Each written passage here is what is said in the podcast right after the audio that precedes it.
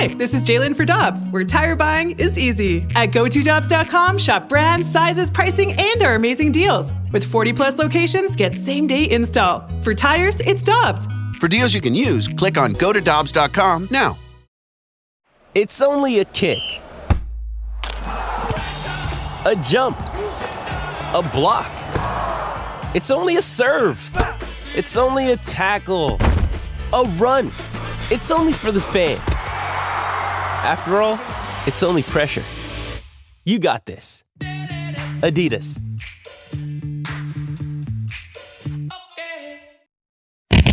Time now for the Karraker and Smallman podcast, presented by Dobbs Tire and Auto Centers on 101 ESPN. Guess what day it is? Huh? Hump day? Good morning, everyone. Happy Hump Day in St. Louis. Your time is 7.01. Your time check brought to you by Clarkson Jewelers, an officially licensed Rolex jeweler. Michelle Smallman is here. Matthew Rocchio is here. I'm Randy Karraker. Good morning, Michelle. How are you doing? I'm doing wonderful, Randy. Good morning to you. You were at the, the ball game last night. How was it? It is great to be in the town of the best baseball team in the National League, and it is great to be at a game witnessing the best team in the National League as they beat the former best team, the Dodgers. You got to, as the old saying goes, Michelle, you got to beat the best to be the best. And did the Cardinals not win last night against the Dodgers? They did. That was a very drama filled playoff feeling July 12th game. Yeah. But it was fun. The only thing was, uh, is one of the all time great memes the uh, action figure of Clayton Kershaw with choking hazard circled, the one of the toy. Oh, boy. It did bring back memories of Matt Adams. It was uh, it was that much fun. Yeah. Poor Or- Clayton Kershaw. I love Clayton Kershaw, but I think that's a pretty funny meme. it's a pretty good one. Or people could say that it brought back memories of Chris Turner and Alex Reyes. Because that was the last time but- we saw the Dodgers. Yeah, it is. That didn't bring because that was LA and the Cardinals were True. wearing gray. So That's true. That's true. Good point. Cardinals do come away with a 7 6 win last night, and it was drama filled and it was fun filled. Scoreless game, second inning, a bullpen start for the Cardinals for Jordan Hicks. And the first guy to get the Cardinals on the board was probably the first guy to get the Cardinals on the board when they played the Dodgers in the 2004 playoffs. The 0 1. Albert hits it out to deep left.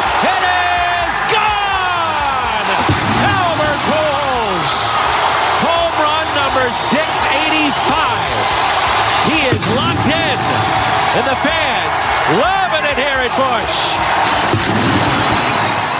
How about Albert figuring something out in Atlanta? Mm-hmm. And as Danny said on Bally Sports last night, he's locked in now. Scary for the rest of the National League. He's feeling it. He's Yeah. absolutely feeling it, Randy. And I would not be surprised if he gets a couple more homers before the break. He's just warming up for the home run derby. Yeah, he's got to get ready for that. But did you hear that crowd? I mean, I Oh, know yeah. Dan acknowledged it. That sounds like a home run in a playoff game. Yeah, it was amazing. It's so he gets, good. He gets the standing O before every at bat, and the crowd was electric. They came to their feet again when Juan Yepez scored on a Mitch White wild pitch. It was two nothing Redbirds, and before the second period was out, or second inning, or second frame was out, Andrew Knizner singled home. The great Corey Dickerson to make it 3 0 in favor of the Cardinals. Freddie Freeman with an RBI double in the third, a 3 1 game. Bottom of the third, 3 1 in favor of the Cardinals. And here comes the rookie. Nolan Gorman with a drive. Into right center. Gone. Home run. Nolan Gorman, his eighth of the year. It's a 4-1 St. Louis lead. I'm very interested to watch Nolan Gorman develop. As Dan said, his eighth home run of the year, and when he hits them, they go. If he makes contact on a reasonable enough basis, Michelle, he's going to be a big time power hitter. Yes, he is, and he needed that one, snapping an 0 for 12 skid. Yeah, he It was- seems like a lot of guys are starting to turn the corner on this Cardinals team. Yeah, after the, the road trip and the, the start against Philadelphia, things are a lot better. Knizner with another RBI scores Dickerson again. 5 1 Cardinals. Nolan Arenado singles one home. 6 1 Cardinals. And with runners at first and second, Gorman lined out to end the fourth, and it was 6 1 Cardinals.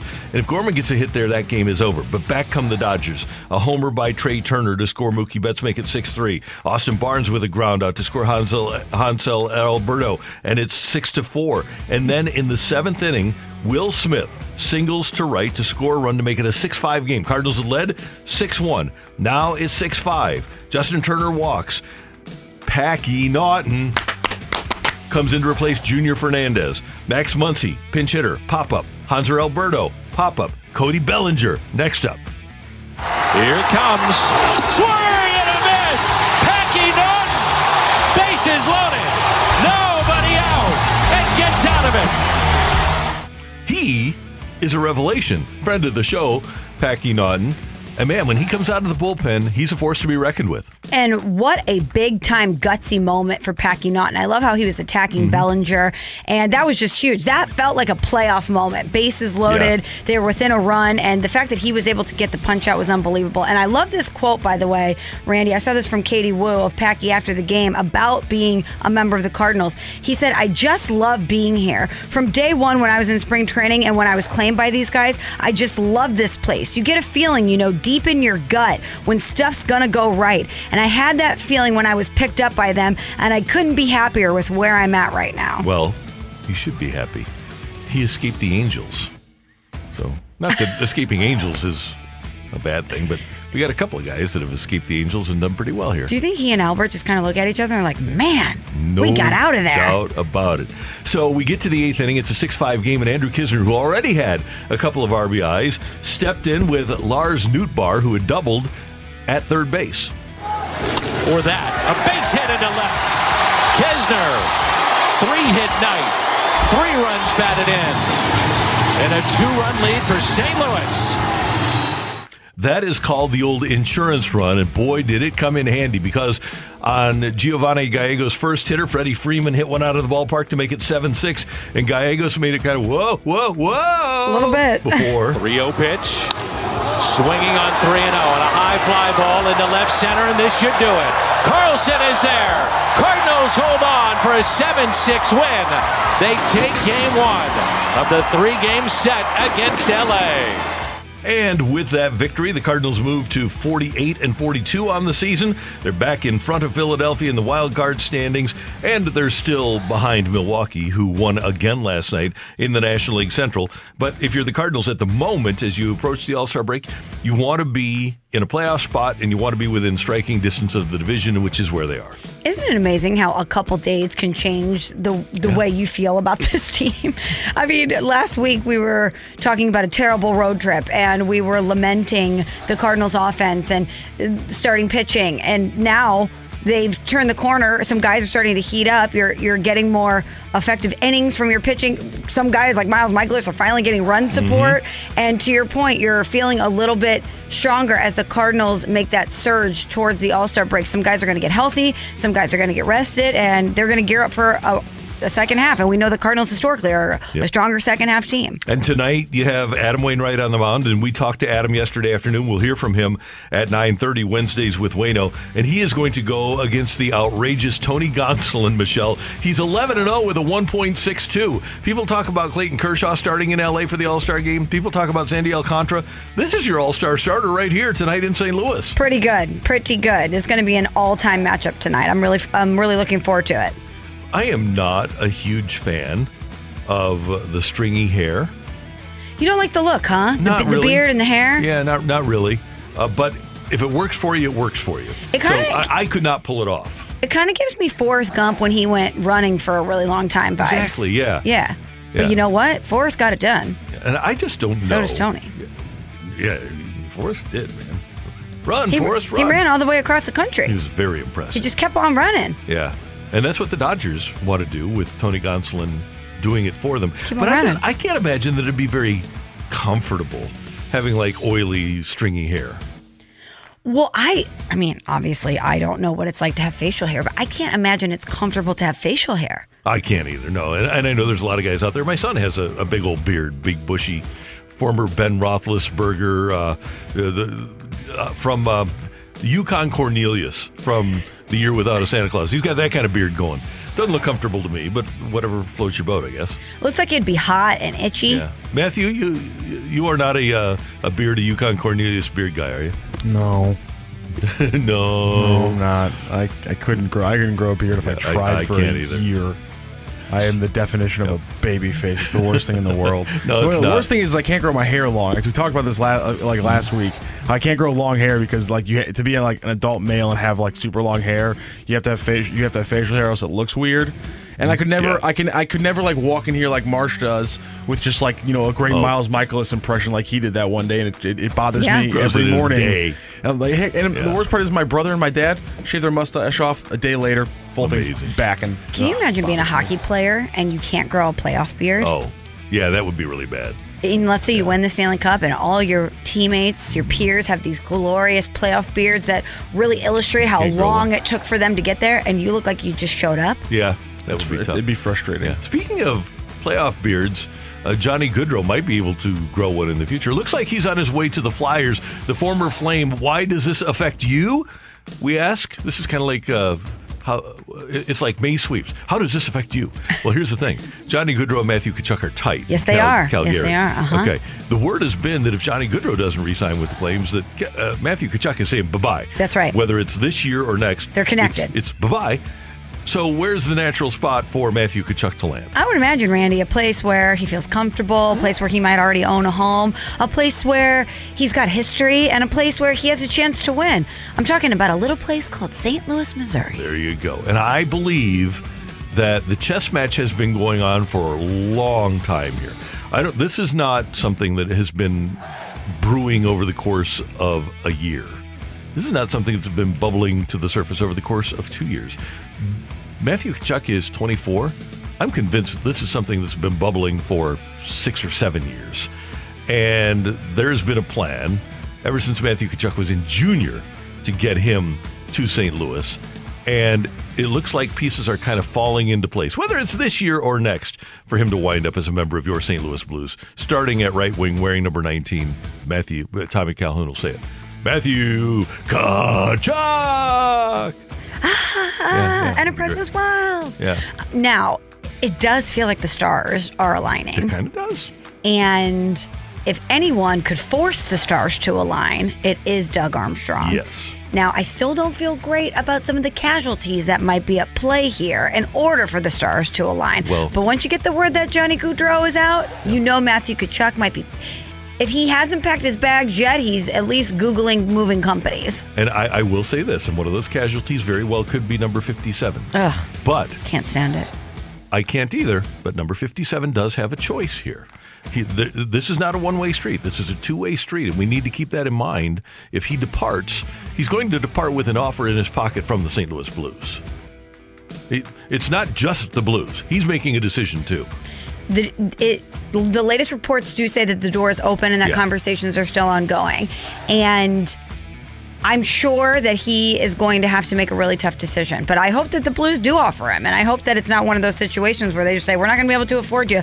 We appreciate everything you've done. Good luck to you. And JR mentioned yesterday that, to his knowledge, no formal offers had been exchanged. And if th- then shame on the Blues if they don't make a formal offer and he departs as a free agent. But I can't imagine that Tom Stillman would allow him to walk out the door without a formal offer. This has got to be such a tough decision if you're David Perron. If you do get a formal Mm-hmm. offer from the Blues and it's far less than market value, and you know that you could go elsewhere and probably cash in on the last Mm-hmm. big contract of your career, or you could stay in a place where you're you're comfortable, your family's comfortable, where you know you have a chance to win. Maybe you have a new teammate and Matthew Tkachuk that you know is going to really help elevate your your team and your chances of winning. That's got to be a very, very difficult decision But because we- he's been elsewhere. He knows Yeah. that the grass is not greener. Right. And- That's why he keeps coming back. We never know what goes into this. And that's why I never begrudge a player that, whether he's a 17 year old picking a college or whether he's a 37 year old picking a new NHL team as a free agent, they're the only ones that know what's best for them. And if they do make those decisions, who am I to criticize? It's it's their life. It's not mine. What it does about- affect my life, but it's it's their life. What about golfers who are taking hundreds of millions of guaranteed dollars from governments that may or may not have committed human rights atrocities? And I think that's a different thing when you go to work for somebody that you clearly know is a scoundrel looking at you, LA Rams. Uh, you, yeah, you, you. How did I know that was coming around somehow? Yeah, you, Matthew Stafford. At, at that point, you have to. Are you to- happy? Are you proud of yourself? Do you feel good, Matthew Stafford? Do you feel good about your choices? I'm sure he does as he's polishing he his kicked Super people Bowl out of their homes. He kicked old people out of their homes. If you are Matthew Stafford, you got a Super Bowl. You're now considered one of the top 10 quarterbacks in the league. You're living in sunshine and you escaped the Detroit Lions. Do you think he cares about what Stan Kroenke's done? no, he doesn't. He, has- definitely does not. He not. has an entire commercial out there where he's trying to massage his guilt, uh, like with a T-Mobile commercial saying, you know, like trying to massage the fact that he left Detroit after all those good years. So I, I, I think he's a little guilty. I think there's some residual guilt there. And I think we can put that commercial to bed. I've seen that enough. Well, yeah, that's true. totally seen it enough. Yeah. Pass. Uh, we're off and running here on 101 ESPN. Ask Uncle Randy. It is Wednesday. Get your text into the Air Comfort Service text line 65780. If you have a question about the summer and about the weekend and about the uh, the great times that you're having, send us a text, Michelle. One more thing. We cannot close this opening segment without acknowledging one of the greatest things we've seen this season. Albert Pujols not only hitting a home run, number 685, but hi- double Oh, high fiving high-fiving Nelly, Nelly, yeah. who's in the green seats on his way back to the dugout. What's more St. Louis than that? That is totally St. Louis. By the way, Todd Thomas turned the microphone over to Nelly for one of the games last night too, between innings. It was very cool. I saw that he someone had to guess the top three Nelly songs, three right? I saw songs, that on social media. But I saw on Nelly's socials that he said that he told Albert before the game, "You're going to hit a home run," and then he did. That's awesome. It is. That's pretty cool. Uh, that's Michelle. I'm Randy Matthews here, and Ask Uncle Randy is next on 101 ESPN. We're right back to the Karraker and Smallman podcast, presented by Dobbs Tire and Auto Centers on 101 ESPN. Got a question for Uncle Randy? Let him dive into his infinite well filled with wisdom to find you answers. Text 65780. It's Ask Uncle Randy on 101 ESPN.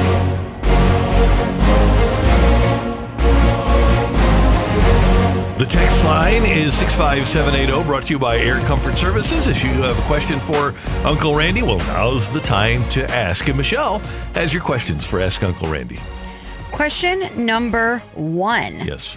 is from the 217. Okay. Dear Uncle Randy, I'm going to be out of town for a work conference on my wife and I's first wedding anniversary. Ouch. I'm also missing her first day of work as a dentist. Any hmm. ideas on a gift? Cousin Michelle, your opinion also valued. Thank you so much. Love the show. Wow. Okay, well, obviously, as uh, her first day of work as a dentist occurs, you must have flowers delivered to the dentist area. My suggestion would be that if you're going to be out of town for your first anniversary, you better be back in town to take her somewhere for the weekend for your first anniversary weekend. I would say that that is the play and there are things that you can't control. I'm glad that you remember it, but as far as a gift is concerned, I, I would suggest that uh, you do one of two things. Number one, just provide that great trip on the weekend after, or secondarily, make her a fabulous dinner and let her just relax after that first day and week of work. I also think that you could do a little advanced planning here. Like, let's say you get her a gift and maybe you write her a very nice card or something. You could always hide it somewhere in the house. Mm-hmm. And then you could call her on your anniversary and say, even though I'm not there, go into my shoe closet and look under this box. And there's a little something for you. That's a great idea. Yeah, it's all, That's all it romantic. is just some advanced planning. Right. Good idea. Yeah, because then she knows not not only are you not here, and that's a bummer, but you really thought about this before, and you wanted to make sure that on the day something great happened. How can this not remind us of the late great Chris Duncan, who forgot his first anniversary? I love that story so much. We're doing a remote actually at Golf Discount, and uh, it was on Manchester, the one when when they had the one on Manchester, and Anthony is our producer, and Dunk says, "Hey."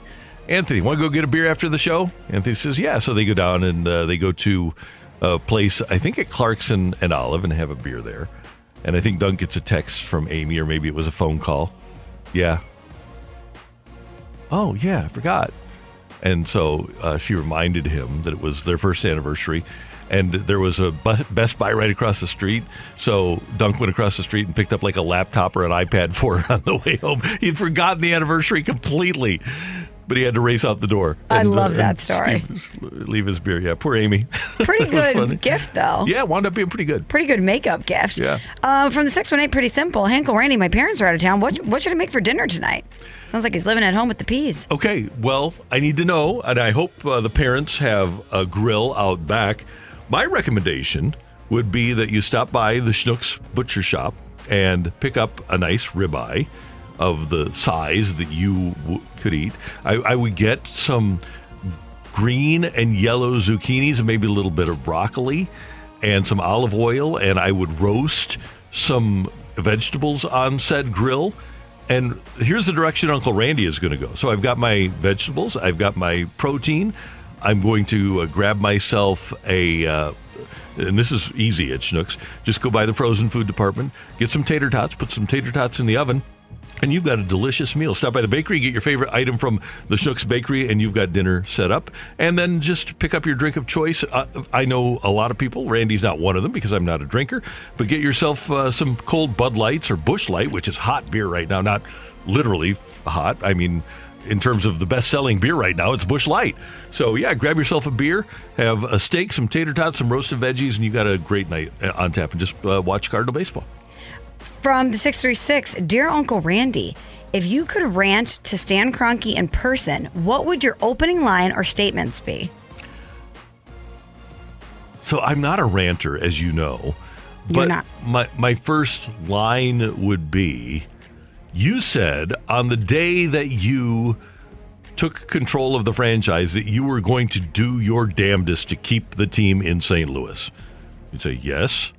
And I'd say, You bought land and built a stadium by yourself without any help in Los Angeles. Yes.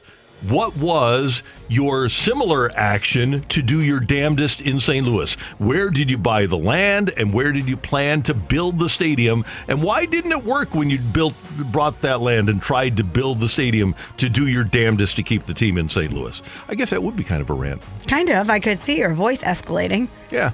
I mean, that's the most ridiculous thing is I didn't lie. Of course you lied. You told Bernie Miklasz you were going to do your damnedest to keep the team in St. Louis. You didn't take the offer. You didn't do your damnedest because clearly you did something that was more difficult out in LA than you ever attempted here.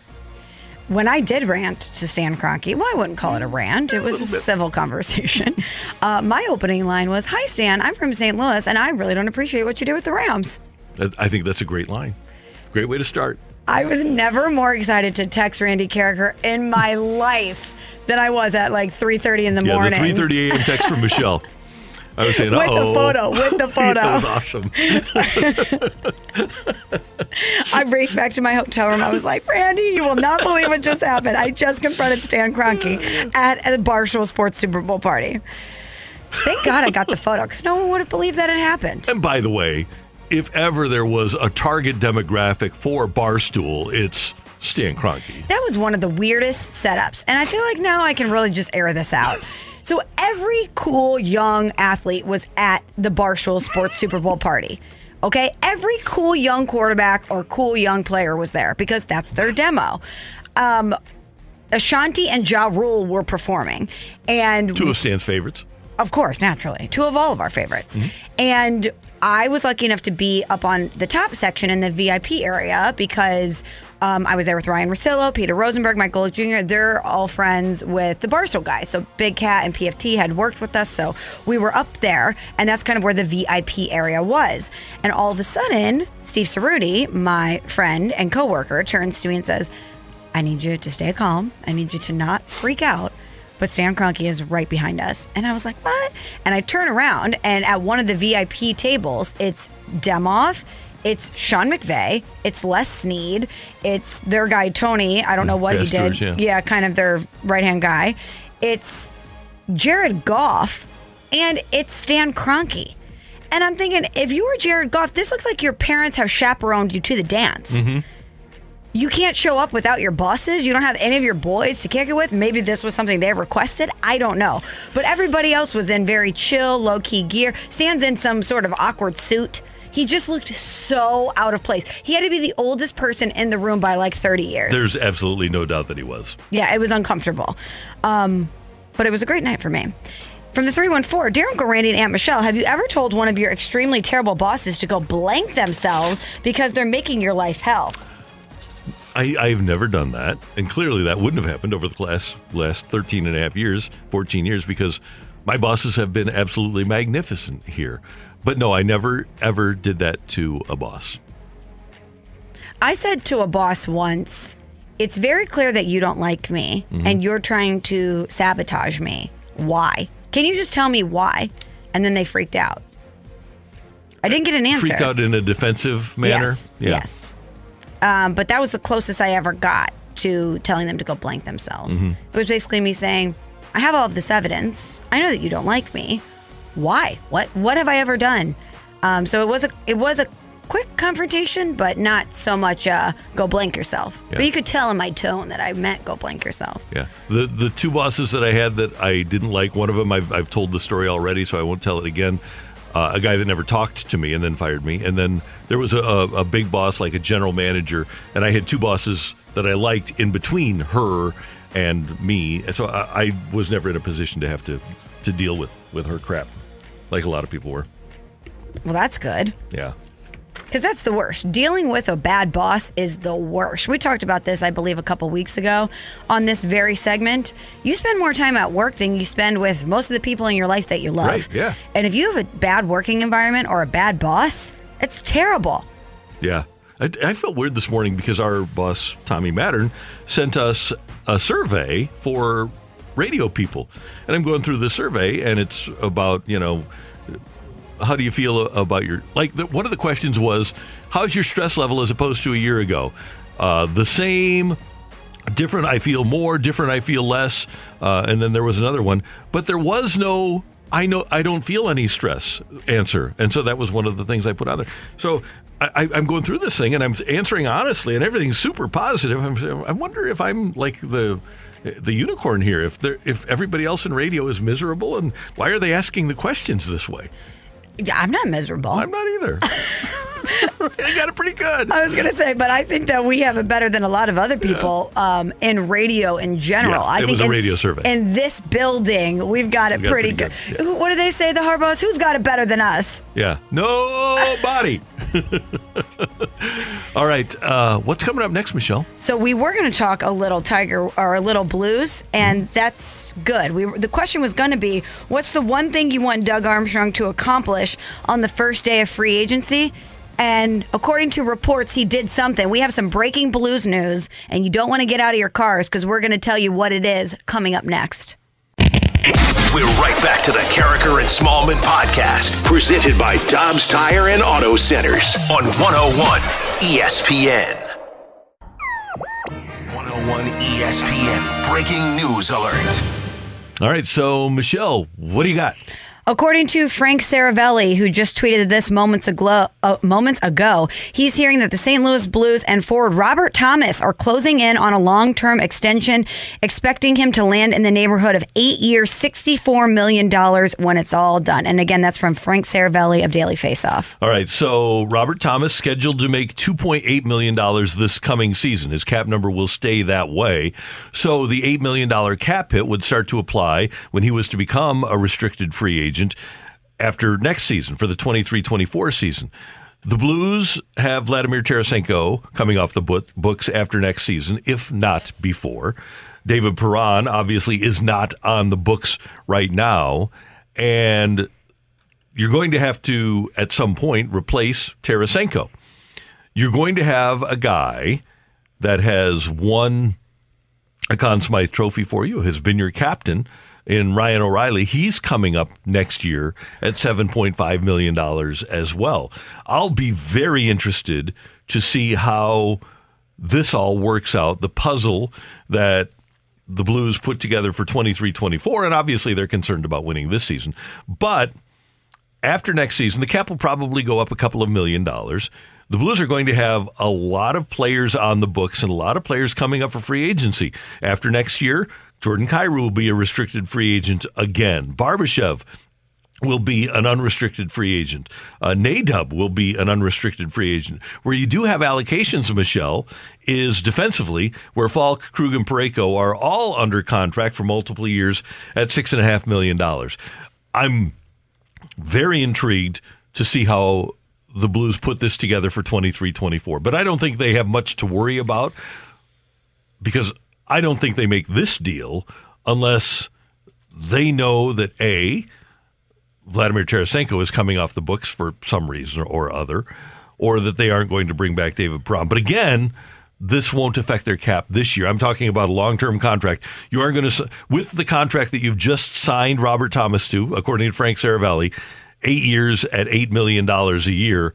There's only so many slots that you can give that big money to, and you won't be able to keep everybody. So I, will say this right now 23 24, you are not going to have O'Reilly, Tarasenko, Thomas, and Perron under long term contracts with the Blues. Not all four of those guys will be here. This is the new wave. This mm-hmm. is not going to be your Stanley Cup champion 2019 St. Louis Blues anymore. Piece by piece have been broken off, but with this deal, that's a lot of bodies that you're going to have to say bye bye to with this money. But the first thing that I thought of, Randy, when I saw this is all roads lead to Matthew Tkachuk. Yep. We know the relationship that Robert Thomas and Matthew Tkachuk have with one another. We know how badly they would like to play together again. And that's the very first thing that I thought is if you're locking up Robert Thomas for this long and for this amount of money, you must be thinking that he's going to have Matthew Tkachuk right there with him, and they're going to be the, the new faces and the new leaders of your St. Louis Blues. And again, if you go back to 2016 and then look ahead just a couple of years down the road, let's look ahead to 2024. So, in the space of eight years,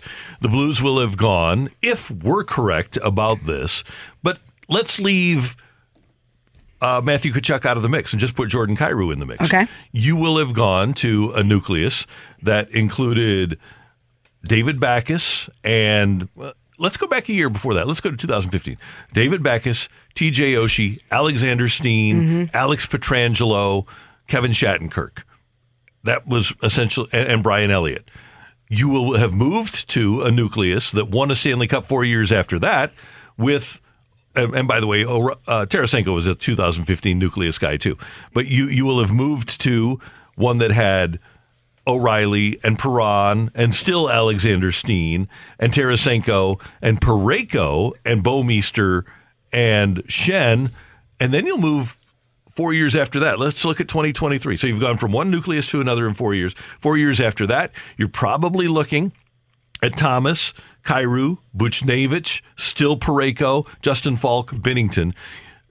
Without the benefit of having top five draft picks, Doug Armstrong will have changed a quality nucleus over twice from the, the 15 team to the 19 team to the 23 team. So 15 to 19, 19 to 23, and still had a really talented nucleus. That's a hard thing to do in today's NHL to, to change the nucleus and never have to go to the bottom of the standings like the Blackhawks are doing. Yeah, it is really difficult to do, but this one's tough for me, Randy, because as impressive as Robert Thomas was this past season, and as great as we know Matthew Tkachuk is and is going to be, if in fact he does come to the Blues, and that's still a big if, mm-hmm. even though we're all kind of seeing the the picture take shape here. That's a lot of people that have been very productive for you and have been not only great leaders off the ice, but on the ice too, that you're saying goodbye to. No Vladimir Tarasenko, assumably no David Perron. You're t- telling me that this deal and potentially the deal to bring in Matthew Tkachuk could mean that you have to say goodbye to Ryan O'Reilly? That's a tough pill for me to swallow. It just it is, and I understand that Doug Armstrong is thinking about the future, and he's positioning the Blues to not only have the window open to win a Stanley Cup next year, but for years to come. And I really appreciate that. And he's had so much success doing it. But I do think there's something to be said about having those guys in your organization that have been through the battles before and that who uh, who can pass pass the baton down to the younger guys. But 2023 will be four years beyond 2019. And I always go back to the greatest show on turf. And as much as we love the greatest show on turf, the worst thing that happened was the Rams falling in love with them emotionally and thinking that Torry Holt and Isaac Bruce and Orlando Pace and Marshall Faulk could still play. And, and by the way, the two guards, uh, when they were past their physical prime, they just weren't capable of playing at that level anymore. What the Blues are doing is getting ahead of the game. They're going to use the old Branch Rickey theory. Better to get rid of a guy a year too early than a Mhm. year too late. And maybe I'm just subscribing to the Tom Brady, Adam Wainwright theory, where players are able to extend their careers now because of treatment Mm-hmm. and medicine and the way that they care for their bodies. And I look at the fact that David Perron and Ryan O'Reilly were your two best players last year, and particularly in the playoffs. Well, here's the choice you have to make, though, Michelle. Are, are you going to let Robert Thomas walk so that you can keep guys in their 30s? He's 23. it's a tough decision, and this is why Doug Armstrong can do it and I can't because I I don't know if I could let Ryan O'Reilly out the door. What more could you have ever asked for in a captain? Than what you got from Ryan O'Reilly. And I know David Backes was the same scenario. Yep. What could you have asked? Could you have ever gotten more out of David Backes? We always assumed that if the Blues ever hoisted a cup, it would be uh, David Backes. That was the first guy to do it because he was that great of a captain. So I understand. I understand that you don't want to hang around at the party too long. You always want to be the one to to leave and, and pop to the next thing. But still, this one, this is hard hard for me. I don't know for many reasons. Well, the, the great thing about sports is that we build emotional attachments to players and teams, and that's with a, with a salary cap in the in the, in the salary cap era. That's where this is headed. You can't keep everybody. I just really hope that all roads do lead to Matthew Tkachuk I do too. I hope they do too. because this seems like a lot of money for one player. Yep. If the consolation prize is that you keep Jordan Kyrou, who had 75 points in 74 games, that's not a bad thing either. If you are starting with Thomas, Kyrou, and Buchnevich up front, you got a pretty good start. True. And even though Jordan Kyrou is an all star, and I know he's a young player that's still developing, there were times in the playoffs, Randy, where he was invisible, where you were wondering Mm-hmm. where Jordan Kyrou was. I can't say that about David Perron or Ryan O'Reilly. Well, you could about David Perron early in his career when he was 24, though. Maybe. And Ryan O'Reilly wasn't even making the playoffs when he was 24. But I'm talking about if I want to win next year. Well, those guys will be here next year, but the the problem is Well, David Perron might not. Well, it, it, the problem is signing those guys to multi-year contracts. If you could have them all under one-year deals next year, that would be a different story altogether. But if you sign O'Reilly and Perron to four and five-year contracts, then that is going to preclude you from keeping people like Thomas and and Kyrou on the roster for the long term.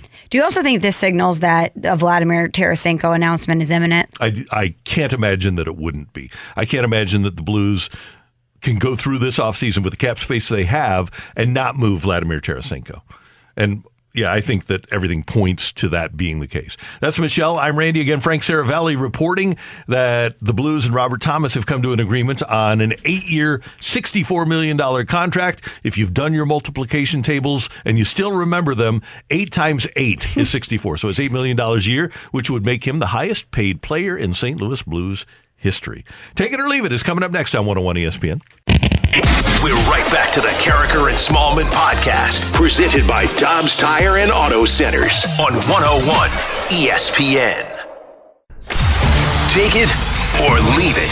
Give us your feedback now by texting 65780. It's Take It or Leave It with Karraker and Smallman on 101 ESPN. Powered by Gloria Lou Realty. Visit GloriaHasTheBuyers.com and start packing.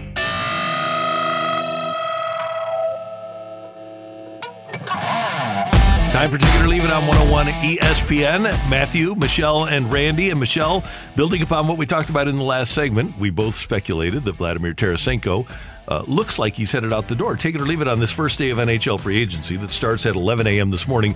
Vladimir Tarasenko is not a blue by midnight tonight.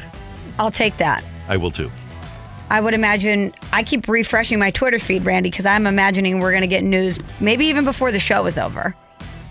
I, I would think that that's a, a distinct possibility. Because as you mentioned, if the Robert Thomas deal, and again, for those who haven't heard it, Robert Thomas, according to Frank Seravalli, what is it? Eight years, 64 million, long term Yeah. extension. Mhm. Um, if that news is leaking out, there's already other other things that have seemingly fallen into place. So it's just a matter of time before a reporter gets a hold of it, and then it gets to us. Right. And one of the things that has fallen into place, if you didn't hear last night, Johnny Gaudreau has informed the Flames that he will not be returning to Calgary. And oh, by the way, New Blues assistant coach Craig MacTavish refers to it as Calgary as well. Love that. Good to have that. But uh, Johnny Hockey is no longer going to be a Flame. He's from Philly, and there's been speculation about the Flyers or the Devils signing Johnny Hockey. Also, Emily Kaplan tweeting that Jack Campbell going to Edmonton for roughly five years, $5 million. And now there's a serious scramble for backup goalies. And she's been told that Charlie Lindgren, also known affectionately as Chucky Sideburns, Chucky. is getting a ton of interest around the league. Yeah, good for him.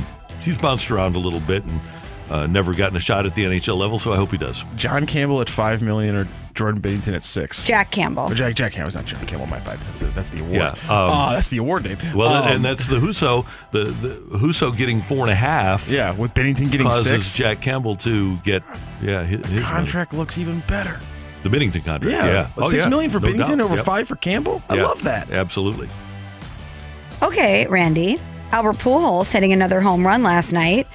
Uh, number 685. He was inches away the night prior from getting one, too. He could have had home runs in back to back games.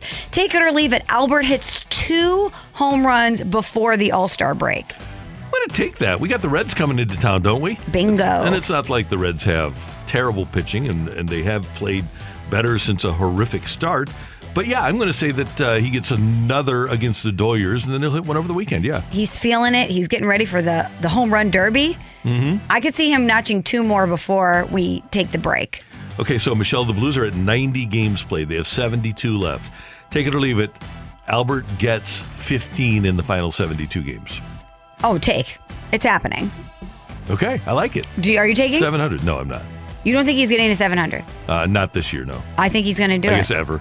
Okay. Yeah. Should we put the this to the wheel? Yeah, I will. Okay. Because So I you're- think he's going to get there. Okay, good. I like this. That that was actually going to be one of our first wheel competitions. Was we were all going to put down a number for Albert Pujols' final total at the end of the season.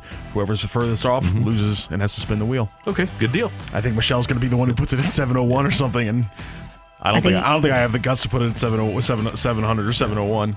And we should note, by the way, speaking of the Cardinals playing 90 games, the Baltimore Orioles have played 88, and they're 44 and 44. Congratulations to the St. Louis Browns. They're they're 500. Nobody saw that coming. No, they didn't. I read something, uh, I believe yesterday, that they are the most lucrative bet in gambling right now, the Orioles. I bet they are. Yeah, that makes sense. All right, your text 65780. Matthew, what do we got? It's National French Fry Day. Take it or leave it. Unlike Rocky Road Day, there can be no controversy that McDo- McDonald's is the best, is the goat of fries. I No think debate that's there. safe. I, what I always look for is somebody who good. can compete with McDonald's fries, and the waffle fries at Chick Fil A are terrific. Outstanding. I would say tied for first. Uh, the, the curly fries at Arby's are really, really good. Pretty good. But I'm always looking for a challenger. That's the thing. Okay, what's as good as the McDonald's fry? So I, I think by consensus, McDonald's fry probably is the goat. It's the salt. yeah, The salt, the shape, the size. yeah. If you get them piping hot, even better. Mm-hmm. I, I would go, I haven't been to McDonald's in a minute, but I imagine that their fries stand the test of time. Yeah. Yeah, the fries are still absolutely incredible. Rallies has a good contender. I, love have a se- I love a fry. rallies in forever. There's one across the street from SLU, so my son Patrick went to that one a lot. Mm-hmm. But I haven't been to rallies in forever. I love a seasoned fry. I don't know if I've ever been to rallies. Curly waffle, straight cut. If it's if it's got a kind of like a red tinge to it, I'm eating that fry. Yeah. Wendy's fries are pretty good too. They are. They, They do a oversalt good them job, sometimes, though. Sometimes I'm gonna be like, "Can you go like uh-huh. no salt?" Because they're so heavy on them. But man, they are good. It's, that's that sea salt. And It's happy delicious. National Friday too. Happy National Friday. I hope everyone partakes. They observe this uh-huh. great holiday. it's a big day for our, our friends down at the very end of the Hall TMA. Yeah, Big day for True. them. Now I don't know if this is fair because it's really kind of it's fries and tots. It's not apples and oranges. It's fries and tots. But are the tots at Sonic eligible for this competition? no, Okay. because tots are not fries. I didn't think so either. Some people do put because they are fried potatoes. Some people Yeah, put still in the that potato family, but no. I don't either. I'm with you. Totally separate entity as far as I'm concerned. I'm with you. Take it or leave it. Wayno will pitch at least seven innings with six strikeouts, no earned runs tonight. I'm going to leave that. Which part? The no The earned earned runs. Yeah. Dodgers have the number one offense in the league. He'll go seven though. Yeah, he will. Okay, all right. There Well, after the You- you bullpen game last night, you wore out the bullpen. This is what he does. Yeah. Th- th- This is who Wayno is. He's going to provide innings. And you'll hear from him later in the show. Yes, you will at nine uh, fifteen. Take it or leave it. If Tarasenko never Tarasenko never wants to leave St. Louis, if he gets the C on his shirt a couple of seasons ago. I'll, leave. I'll I'm going to leave that. Oh, oh, hold on a second. Yeah. I- I'm going to take it. I'm going to leave it because I think the injury stuff, if I'm just assuming that the C is the only part of history we're- we are rewriting here, I think the injury stuff still would have been problematic for him. I, I and would- imagine the yeah. pressure that would have come if he was injured that much while he w- was wearing the C. Yeah, but I don't think as a captain, I don't think that he would have demanded a trade. Uh, I, I think that he would have been very content, even with the injury issues, being the perceived leader of the franchise. Perceived. Yeah. Well, uh, a hockey player told me a long time ago. He said, "Hey, some guys wear the C, but in the room, we all know who the leaders are, and they don't always wear the C." I would say that David Perron is a leader that doesn't wear a C. Perfect example. Perfect example. Yeah. Take it or leave it. In Army we trust. Take it. I'm taking it, but The, Michelle, you paused. I'm not feeling great today. Doug, I know you're listening in between deals, and we love you. We support you, but this one's tough for me. This is the essence. It's a tough of, day for me. This is the essence of why we love sports because we are emotionally attached. it's it's yes, emotionally attached to people, but I'm also looking at a team that if their goaler hadn't been knocked out could have potentially hoisted the cup this year and I'm thinking about parts that are getting getting dismantled from that crew left and right and I'm wondering what the carcass is going to look like when it's all said and done and if they're going to be as good. See- I want to cover a good hockey team. I do too, and I guarantee you, with Thomas and Kyrou and Buchnevich and Parayko and Justin Faulk and Binnington, they're going to be a good hockey team. I'm not worried about that at all. Now, are they going to be younger? Yes. The the one tenet of Doug Armstrong's career as the general manager of the Blues is that the team always gets younger, and he's looking to the future. He, he he's always thinking about it's chess, not checkers. He's thinking about the moves three years down the road, and we're looking at right now. True. And I'm looking at right now thinking that this team could do it next year. And I just wonder if you can get it done if you're missing all of the production that's likely walking out the door and the leadership, mind you. Yeah. She just really wants David Perron back on the Blues. Yeah. I'm worried about Vladimir Tarasenko not being there either. A lot of points, top but top mm-hmm. point. Yeah. I mean, You're not wrong. Yeah. there's there's a lot at stake here, guys. I'm just saying. take it or leave it. Thomas and Tkachuk long term would mean no Kyrou. Well, I would think that if you're going to get Matthew Tkachuk, that Jordan Kyrou would have to be part of a deal to get Matthew Tkachuk. That he'll be the centerpiece. My guess. Probably. I would think that that would mean no Kyrou. And let's not dismiss the idea that Doug Armstrong said just last week that he thinks that within two years, Neighbours and Bolduc are going to be top six guys. Now, Doug Armstrong also said several years ago that it wouldn't break his heart if in a couple of years, Blues top two centers were Zach Sanford and Tage Thompson. And that never really came to pass either. But this is what he's saying right now. That would have been bad. Uh, take it or leave it. If the Cardinals add to some of that pristine Gonsolin ERA and get his first loss, 6 3 Redbirds. Six three. 6 3. I'm going to leave it. I'm leaving six three. Somebody's going to hit into a 6 3, but they aren't winning 6 3. I mean, yeah, that's. Yeah, Wayno's not allowing three runs. No way. Come on. Oh, oh, yeah, that's the. the how, what's the. What are the Dodgers' uh, average runs allowed per game? Isn't Uh, I think isn't just- 3.27. Just over three, yeah. So, you know, six runs with this offense, that's easy. Why not? Yep. Let's get one more. Take it or leave it. The Blues GM should be the Cardinals GM, and we all be a lot happier. I don't know. They both have put together a, a pretty good run of sustained success. Mm-hmm. Yeah. But would, Do we not forget that Mo brought in Paul Goldschmidt, Nolan Arenado? Do we not forget that? I mean, it's people really just hate that guy. I can't. Yeah, well, Michelle, I get I get why they, they don't like those trades because they you could have Carson Kelly right now ready to replace Molina. You could if if you make that trade. You wouldn't have all these issues with starting pitchers if Austin Gomber were here. I, people are just down, uh, and I get it why they're down on those deals. Shout out to Austin Gomber. Haven't heard that name in a minute. There you go. So he he'd be ready to start now for the, the Cardinals if if they hadn't made those stupid deals for Arenado and Goldie. Uh, that's Michelle and uh, that's Matthew and I'm Randy, and that was facetious. As I hope I hope people understand that. The sarcasm font. Yeah, because people only focus on a couple of trades. They don't focus on the ones where you brought in Arenado and Goldie, right? Some people, not, not everybody, some people. Uh, Cardinals did win last night over the Dodgers, but it was scary. And what's that mean for tonight? That's next on 101 ESPN. We're right back to the Karraker and Smallman podcast, presented by Dobbs Tire and Auto Centers on 101 ESPN. Fresh perspective on the day's biggest stories. It's Karraker and Smallman's Fresh Take. Brought to you by Schnucks Rewards. It pays to shop at Schnucks. Download the Schnucks Rewards app today.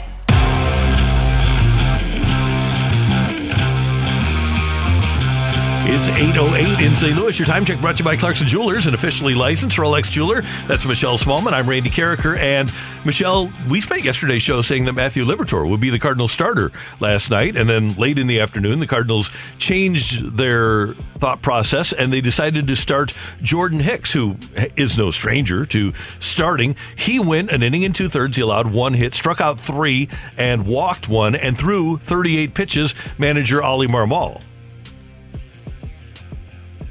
on Jordan Hicks, who got the start last night for the Cardinals and pitched very well. His was good. Slider was off. I think he was two for 11 with it, so he's landing that. It's a it's a different look, um, but uh, a lot of pitches because of it, the walks. Um, but sinker was good. It played. Velo was there. It's a matter of landing the, the slider in order to give hitters a different look. So Hicksy goes 38 pitches in his inning and two thirds. Oviedo comes on, throws 37 pitches. Junior Fernandez or Liberatore came on. He was the Cardinal third pitcher, threw 44 pitches. Then Junior Fernandez threw 17. I'm getting to a point here. Okay. Uh, Packy Naughton threw 14 pitches. You'd think that he would be available tonight. Helsley threw 13, and then Gallegos in his rocky inning through 23 pitches. My point about the bullpen start is that the Cardinals used an awful lot of innings last night, and I would think that in tonight's game, they'll have Naughton and Helsley available, but probably not Gallegos, and you'll have Cabrera back and available. And if you get into a situation for TJ McFarland, you, you get into a situation for TJ McFarland. But my, my point is, is how does last night affect tonight? It really puts a premium on Adam Wainwright turning in that seven inning performance we were talking about. And don't you have all the confidence in the world that he'll go out there and execute and get it done? And I'm sure that that was part of their thought process is, oh, we know we have Wayno coming up the next day, so we can experiment with this. We can use the opener concept because we like that matchup better. We don't want Liberatore facing those right-handed batters at the outset, so we can go ahead and shape this the way we want, knowing that we have that much confidence in Adam Wainwright the next day to go deep into the game. Another question that I have and I will have for the Cardinals is what sort of confidence do they have in Gallegos now? That was his fifth home run allowed last night, the Freddie Freeman home run in just over 30 innings. You've got Cabrera. Now, he wasn't available last night. You've got Cabrera down there. Against lefties or righties, I'm more comfortable. Obviously, you want Helsley to be the guy in the ninth Sure. inning. But if it's, it's not Helsley to get the 27th out or the winning out, I'm more comfortable right now with Genesis Cabrera than I am with Gallegos. Where do you fall? Um, I'm pretty much the same way just because of the home runs. But to your earlier point, I would think that it would be if he's available, Ryan Helsley. He's the guy, obviously, all star. Um, but again, looking at last night, Randy, the the big takeaway for me is not only that the offense continues to crank it out, but what a big time moment for Packy Naughton. I mean, this guy really thrives in high pressure situations. We're talking about guys that we have confidence in. I don't know if my confidence meter swung uh, one way or the other on anybody more than it has in Packy Naughton in, in recent games. And I complained about him, and I think it was fair when the Cardinals put him in a situation that he's probably not perfect for, or not even good for, and that is as a starter this year. But as a reliever, he's been outstanding. If uh, you look at what he's been able to accomplish out of the bullpen so far, and I'm trying to get my computer to work, and it's giving me all kinds of trouble here. So is mine. I Uh, wonder if it's the internet. oh, that tends to happen be. here. Sometimes the internet will just drop out for no reason. Yeah. It's not great. So anyway, his ERA is well below one out of the bullpen, and it's ten and a half as a starter. And he's a guy, another guy, and, and he did get the last out of an extra inning game on the road last week that I feel supremely confident in when the Cardinals bring him in now. And another positive check mark for John Mozeliak, by the way. Yeah, good point. Really good point. Now, um, an old familiar feeling of confidence has creeped up in all of us, and that's about number five, Albert Pujols, who seems to have really clicked back into place. Home run last night. He's he's really looked like vintage Albert over the past couple games, Randy. And they have no qualms about starting him against right handed pitching. And he says that there was something that he found in Atlanta when the Cardinals were there. It, it was something that he was doing wrong, but now his hands are positioned differently. And it's not going to be old Albert. It's not going to be 2001 through 2011 Albert. But this guy's pretty good, and he's always a threat. And as we mentioned, if we expect him to do something that causes damage, the other team expects him to do something that causes damage too. Yeah, because you know that the preparation is there. You know that he's watching video scouting, the opposing pitcher, all that's been there. If he's made a tweak physically or something with his stance or his hand placement that allows that swing to be more fluid Mm-hmm. and, and look like old Albert combined with all of the knowledge that you know he has, watch out. I, I said earlier in the show, I think he's going to hit two home runs before the All Star break. And I'll be interested to see against a hard throwing right hander like Gonsolin tonight if the Cardinals will start him. His numbers against right handers still leave a lot to be desired, but like you said, he, he feels like he's got something going here. That's Michelle. I'm Randy. Coming up, the Open is set to get underway tomorrow, and Tiger Woods took a shot at guys who left for the LIV. That's next on Karraker and Smallman on 101 ESPN. We're right back to the Karraker and Smallman podcast, presented by Dobbs Tire and Auto Centers on 101 ESPN.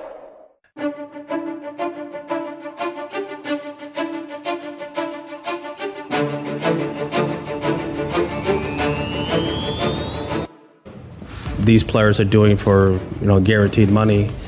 Um, wh- what is the incentive to practice? What is the incentive to go out there and earn it in the dirt? You're just getting paid a lot of money up front and playing a few events and playing 54 holes. They're trying to playing blaring music and have all these um, atmospheres that are different. I, I just don't see you know 54 holes. I you know I, I can understand 54 holes is almost like a mandate when you get to the senior tours. The guys are a little bit older and a little more banged up, but you're at a young age, and some of these kids, there really are kids, you know, who have gone from amateur golf in into that organization. 72 hole tests, you know, are, are part of it. I mean, we used to have 36 hole playoffs for major championships. You know, that's that's how it used to be. Um, 18 hole U.S. Open playoffs. You know, that's I just don't see how that, that move is, is positive in the in the long term. Tiger Woods on LIV, and he said yesterday that LIV golfers have turned their back on what got them to where they are. I thought it was interesting, Michelle, just to go back to one little snippet of what he said. He said, the seniors tour where guys are older or banged up. Uh-huh. Well, what do you have with Dustin Johnson and Brooks Koepka and Bryson DeChambeau and Phil Mickelson? You have guys that are older and banged up. The, the guys that would be waiting to get on the seniors tour or just don't have the physical ability now because they are banged up to play on a week to week basis, those are the guys that are going for the guaranteed money on the LIV tour. And Tiger could not be more right. This is a guy where that's a great point that I haven't thought of. You play eight events and you're guaranteed the money. What is the incentive for practice? And this is a guy who, when he was planning the multi million dollar house in Jupiter, Florida, Mhm. was sitting with his agent and his architect at his home in Orlando. They're working on plans for the new home where he's going to live. Yeah. It's raining outside. And after a couple hours, he says, You guys handle this. I got to go outside and practice. Exactly. In the rain. Exactly. And so that's what he was preparing for was to win at golf. These guys don't have to pr- prepare to win at golf. They're winning financially, but they're in different spheres in terms of their competitive level and their apparent desire to be the best that they can possibly be on the golf course. Not everyone is built like Tiger Woods or is in the same circumstances as Tiger Woods. How many guys in any sport would want to try to come back from some of the things Tiger Woods has come back from, whether it's the back or the knee or the the car crash or everything that he dealt with from a, a personal life standpoint that became a public uh, saga, really. How many people have the motivation, like Tiger Woods does, to grind and rehab and train? I mean, this was a guy that in his off time was doing Navy SEAL training drills because he loves the work and he loves putting himself in the best position to to win and compete. Not everybody has that gear. It's like Kobe Bryant when Phil Jackson said to him, "You're being so hard on your teammates. They don't have the same gear that you have. So what your 7 is is their 10. You're going to have to realize that at some point." So of course it's hard for Tiger Woods to understand why some guys would just take the money and run. Tiger Woods has also made a billion dollars in his career. He never has to worry about taking guaranteed money because he's been so successful from not only a golf standpoint but from a branding and um, endorsement standpoint that he never has to consider that. He can always put his competitive desires before his financial ones because he's made so much money. So, of course, Tiger Woods is going to come out and say that he doesn't agree with it and that he doesn't think that this is the right decision for these guys. I It's the wonder, though- antithesis of everything that Tiger Woods is. I, I yeah, because I think at his core, even like you said, he was in a car accident where he almost lost a leg, and he wants to compete. At his core, I believe that Tiger Woods is a competitor. I think he wants to beat other people at golf rather. Uh, not that the money isn't a big deal to him, but I get the sense that he'd rather earn that money by beating other guys. I think the money is just uh, residue from what comes from the competition. You know, we we read the. Uh, did you ever finish the Tom Brady uh, Bill Belichick Yeah, book? yeah. It's better to be feared. So in the book, Tom Brady talks about how there's something off inside of him Mhm. that he is so competitive and so driven in his quest to be the best, and he can't turn it off. And he says it's something that's just r- deeply rooted inside him, and he's not only competing against everyone else, he's competing against himself, and that it's something that plagues him and that keeps him going all the time. Very few people in life have that gear. Michael Jordan had it. Tiger Woods had it. Kobe Bryant had it. Tom Brady has it. But they're on the tippy top of the upper echelon of athletes that we talk about. Think about how many legendary and epic athletes that have competed that are below them that have no fi- no problem mm-hmm. walking away or have no problem taking the money and going into a what might be a lesser situation for them from a competitive standpoint because they can read the room and they understand that their career is finite. Not everybody is built like Tiger and I think people have their reasons for chastising the LIV guys, whether it's the money grab or it's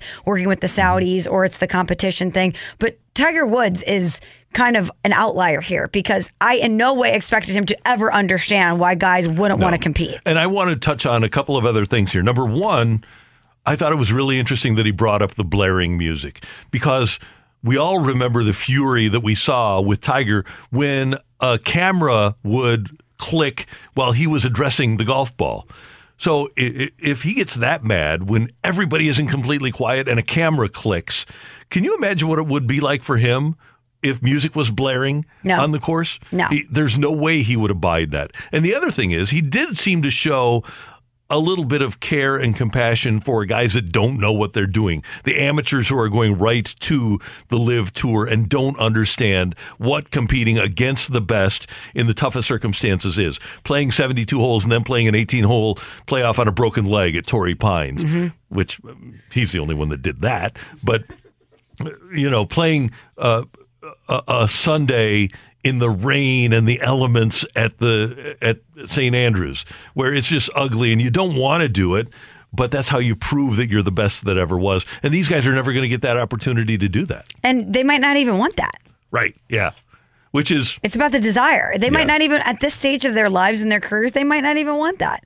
yeah, it's Or you know what? A guaranteed $100 million plus might change what you want and Well, what your it- desires it's, are. it- it's different motivations, and I I'm motivated by money, but I'm also motivated by being the best that I can possibly be. And I don't think the LIV guys, and I'm sure the young amateur guys can't understand it. They can't be the best that they can possibly be if they aren't playing against the best that are out there. So the money is great, but if you want to be thought of or play against or beat the best, then you have to play against the best. And those guys are on the PGA Tour. But some of those guys have already won their trophies and their green jackets, and they're probably thinking, I've already proven that I can win against the best. And at this stage in my career, I understand that the injuries play a Yep. factor, and that why wouldn't I just take this money? I've already, if I'm if I'm DJ, I'm saying I've already won a Masters. What is ever going to top that for me? Every single one of those players, the established star players who are ranked in the top 25, 30 of the world, some of them higher, some of them, you know, right at that line, but they're all damaged goods. Koepka's damaged goods, DeChambeau's damaged goods, Phil's damaged goods, DJ's damaged or older goods. They aren't in their prime anymore. And I would guess recognized, okay, I'm not going to win a whole lot more. With, with people like Rory still doing what he's doing, with Morikawa doing what he's doing, with Schauffele playing out there, Justin Spieth, Justin Thomas, Jordan Spieth, Justin Thomas. There's a lot of guys out there that are a lot younger than me that are going to be winning for a long time. So why not take the money and run? and and only one guy is trying to be the best and to to get the most uh, majors in history, and that's Tiger Woods. So of course he can't understand doing this because he's his idea of greatness and the quest that he's on is vastly different than these other guys. Right. I do think Rory has the same attitude, just not the same skill set. Your Rory would love to be in that position, but had a long slump. But I, I give Rory a lot of credit for wanting to compete against the best. Michelle, Randy, and the fight coming your way next on 101 ESPN. We're right back to the Karraker and Smallman podcast, presented by Dobbs Tire and Auto Centers on 101 ESPN. Welcome to the fight on and Smallman. In the red corner, Average Joe Listener. And in the blue corner, the undisputed king of morning drive. Please welcome Randy Karraker. It's time for the Hump Day edition of The Fight on Karraker and Smallman here on 101 ESPN. And we say that Randy's going to go up against average Joe listener. And we do have a Joe with us today, but I think he's a little bit more than average. Would you describe yourself that way, Joe? Uh, no, definitely not average. Okay. Where would you put yourself on the on the spectrum there from average to elite? um, and I think it depends on what we're talking about. That's fair. Well, what about sports trivia? answer. Uh, pretty good. Again, it kind of depends on what we're talking about. I, I like all all sports. Okay, well, are you a baseball guy? I love baseball. Well, good. You're in luck today. We have four baseball questions. Played baseball at Pacific High School, so shout out to Indian. Oh, shout out to Pacific. All right. Well, Joe, are you ready to take on Megamind? Yes, absolutely. Okay, question number one for Joe. Good luck to you. What other National League team is tied with the Cardinals for the second most retired numbers in Major League Baseball behind the Yankees with 14? Is it the Reds, the Giants, or the Dodgers? Let's go Dodgers. Pujols has now hit 20 home runs against 17 different franchises. He passed what player with that mark? Is it Prince Fielder, Mark McGwire, or Ken Griffey Jr.? Let's go Griffey. Happy birthday to Yadier Molina. How many times has Yadi hit over 300 in a season? Three, four, or five? Four. And Ryan Ludwick had a career year with the Cardinals in 2008, earning both an All Star selection and the Silver Slugger at the right field spot. How many home runs did he hit that year? Was it 32, 35, or 37? 37. We have confirmed the score, and we're trying to wave in Randy, who is I bet he's working the phones for free agency. Deep in his I bet he's working Here the he phone for a- free agency. He's going to walk in here with the Tarasenko trade. probably not. He's got the Diet Dr. Pepper working today, though. I do, yeah. Hold on here one second. Oh, what'd you drop? Oh, a piece of paper. yeah. Okay, Randy, say what's up to Joe. Joe, I was just actually texting with Joe Buck about Huh? the uh, Robert Thomas contract. So, hi, good morning, Joe. How you doing? Close. Good, good. Thank you. And what's Mr. Buck's take? Uh, we're both of the opinion. Bye bye, ninety one. Yes, correct. I, w- I would also deduce Yeah. that 91 is out the door. Very heartfelt goodbye there, Randy. Uh, RK, you ready to go? Ready. Question number one What other National League team is tied with the Cardinals for the second most retired numbers in Major League Baseball behind the Yankees with 14? 14. Okay. Um, let's see. The Giants don't have a ton. The Dodgers surprisingly don't have a ton. Um, let's see. Cardinals, well, it's got to be one of the older franchises. The Cubs don't have many. Um, I think the the Reds have something like 10. I think the Dodgers have something like 10. Who else would have 14? Pirates don't have that many. Braves? I'll do the lifeline. Reds, Giants, Dodgers. Reds, Giants, Dodgers. Um, I will say the Giants. Well, they are just retired Will Clark's number, so they have 24 retired. They have 25 retired. They have 44 retired. They have 27 retired. Um, maybe I should do this in chronological order rather than just kind of wading through. Um, well, give me those three teams again. Reds, Yeah. Giants, Dodgers. I, I guess I'll go Giants, although it doesn't seem like they have that many. But they just retired 22. They've been doing it a lot lately. They never retired Lincecum, by the way. But Willie, Barry, McCovey, Marichal, um, Will Clark. Uh, so uh, uh, and they've got a couple managers that they've retired. So I'll, I'll go with the Giants. Pujols now has 20 homers against 17 different franchises. What player did he pass with that mark? So what player had 20 home runs against 16 different franchises? So it would be a player that played in both leagues and hit a hot lot of home runs in both leagues. Um, so he's got. Can you repeat that question again? Pujols now has 20 homers Runs against 17, against 17 different, different franchises. What player did he Okay, pass? so it's a lot of time in both leagues, and uh, not Ruth, not Aaron, not A Rod, not Barry. Um, probably not Big Mac. You know who I'm going to go with? Tell us.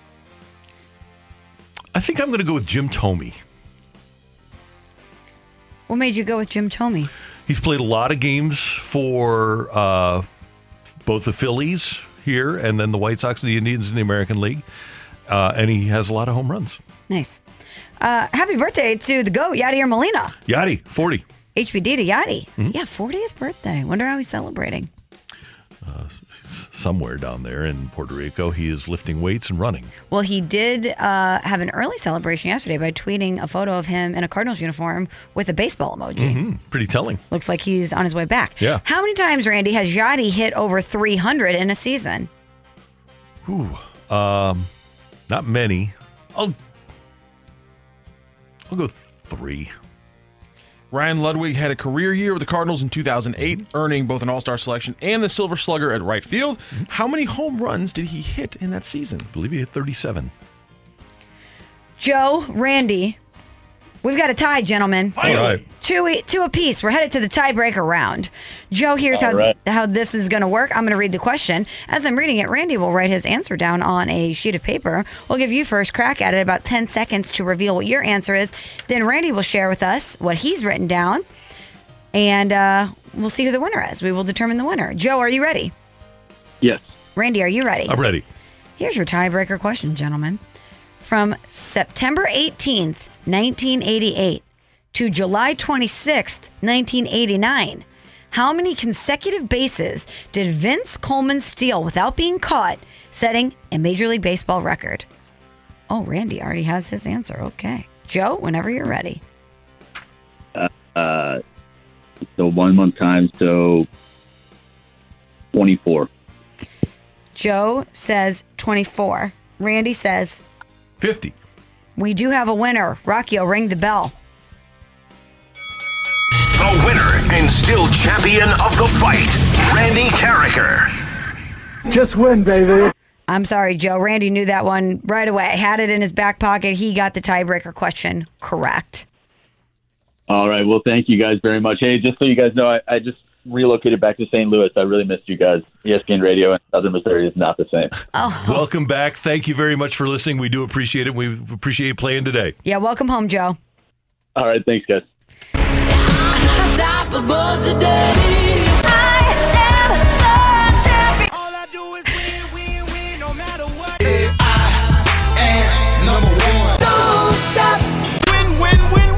Welcome home. Here's Randy completely stunting on you, dunking right in your face.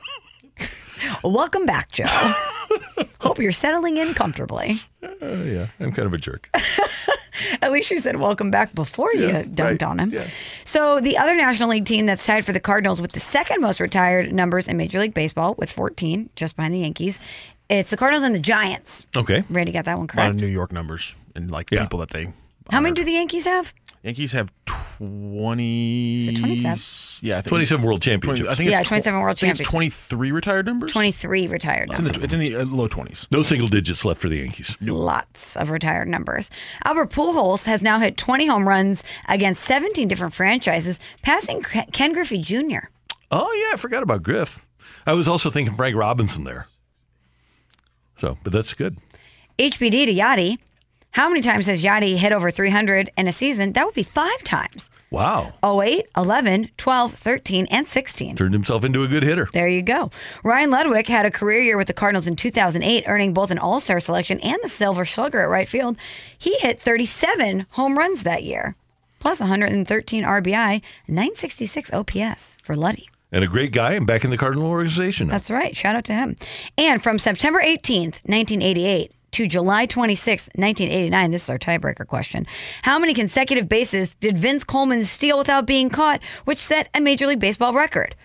Joe guessed 24, Randy guessed 50. Randy was right on the nose. It's 50 for Vince Coleman. Did you start writing your answer when she said the date range? No, I was Okay, because I. I swear I saw you like your head go down when she finished saying July, and I was like, uh, did he really just do that? I was listening carefully. Okay. That's what it was. There you go. Uh, that's the fight. Next up, we're going to talk NHL free agency with our friend EJ Hradek of NHL Network. The Robert Thomas contract, reportedly eight years, 64 million. We'll touch on that and more next on 101 ESPN. We're right back to the Karraker and Smallman podcast, presented by Dobbs Tire and Auto Centers on 101 ESPN.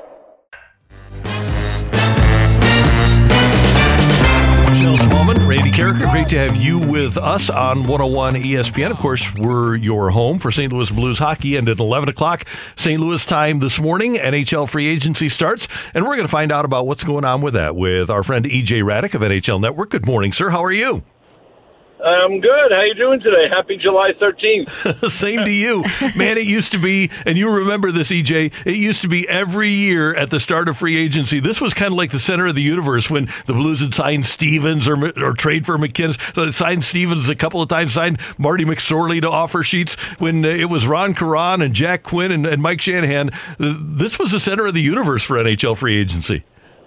I do remember that time, and I'm sure there's a good book to be written by somebody who had uh, access to all those individuals. Uh, there was there was a lot of things happening in that era in hockey. Uh, it was a little different time, for sure, without uh, social media and all the kind of different technology we have now.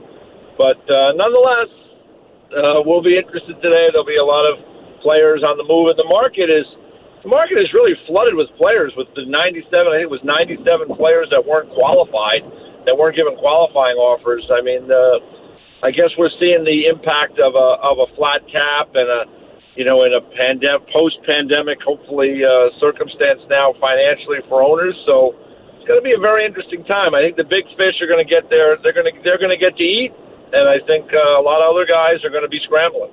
EJ, we obviously are paying a lot of attention to what's happening in, in Calgary because a lot of Blues fans hope that all roads eventually lead to Matthew Tkachuk landing here in St. Louis. But with Johnny Gaudreau leaving the Flames, what do you think that does mean for Matthew Tkachuk?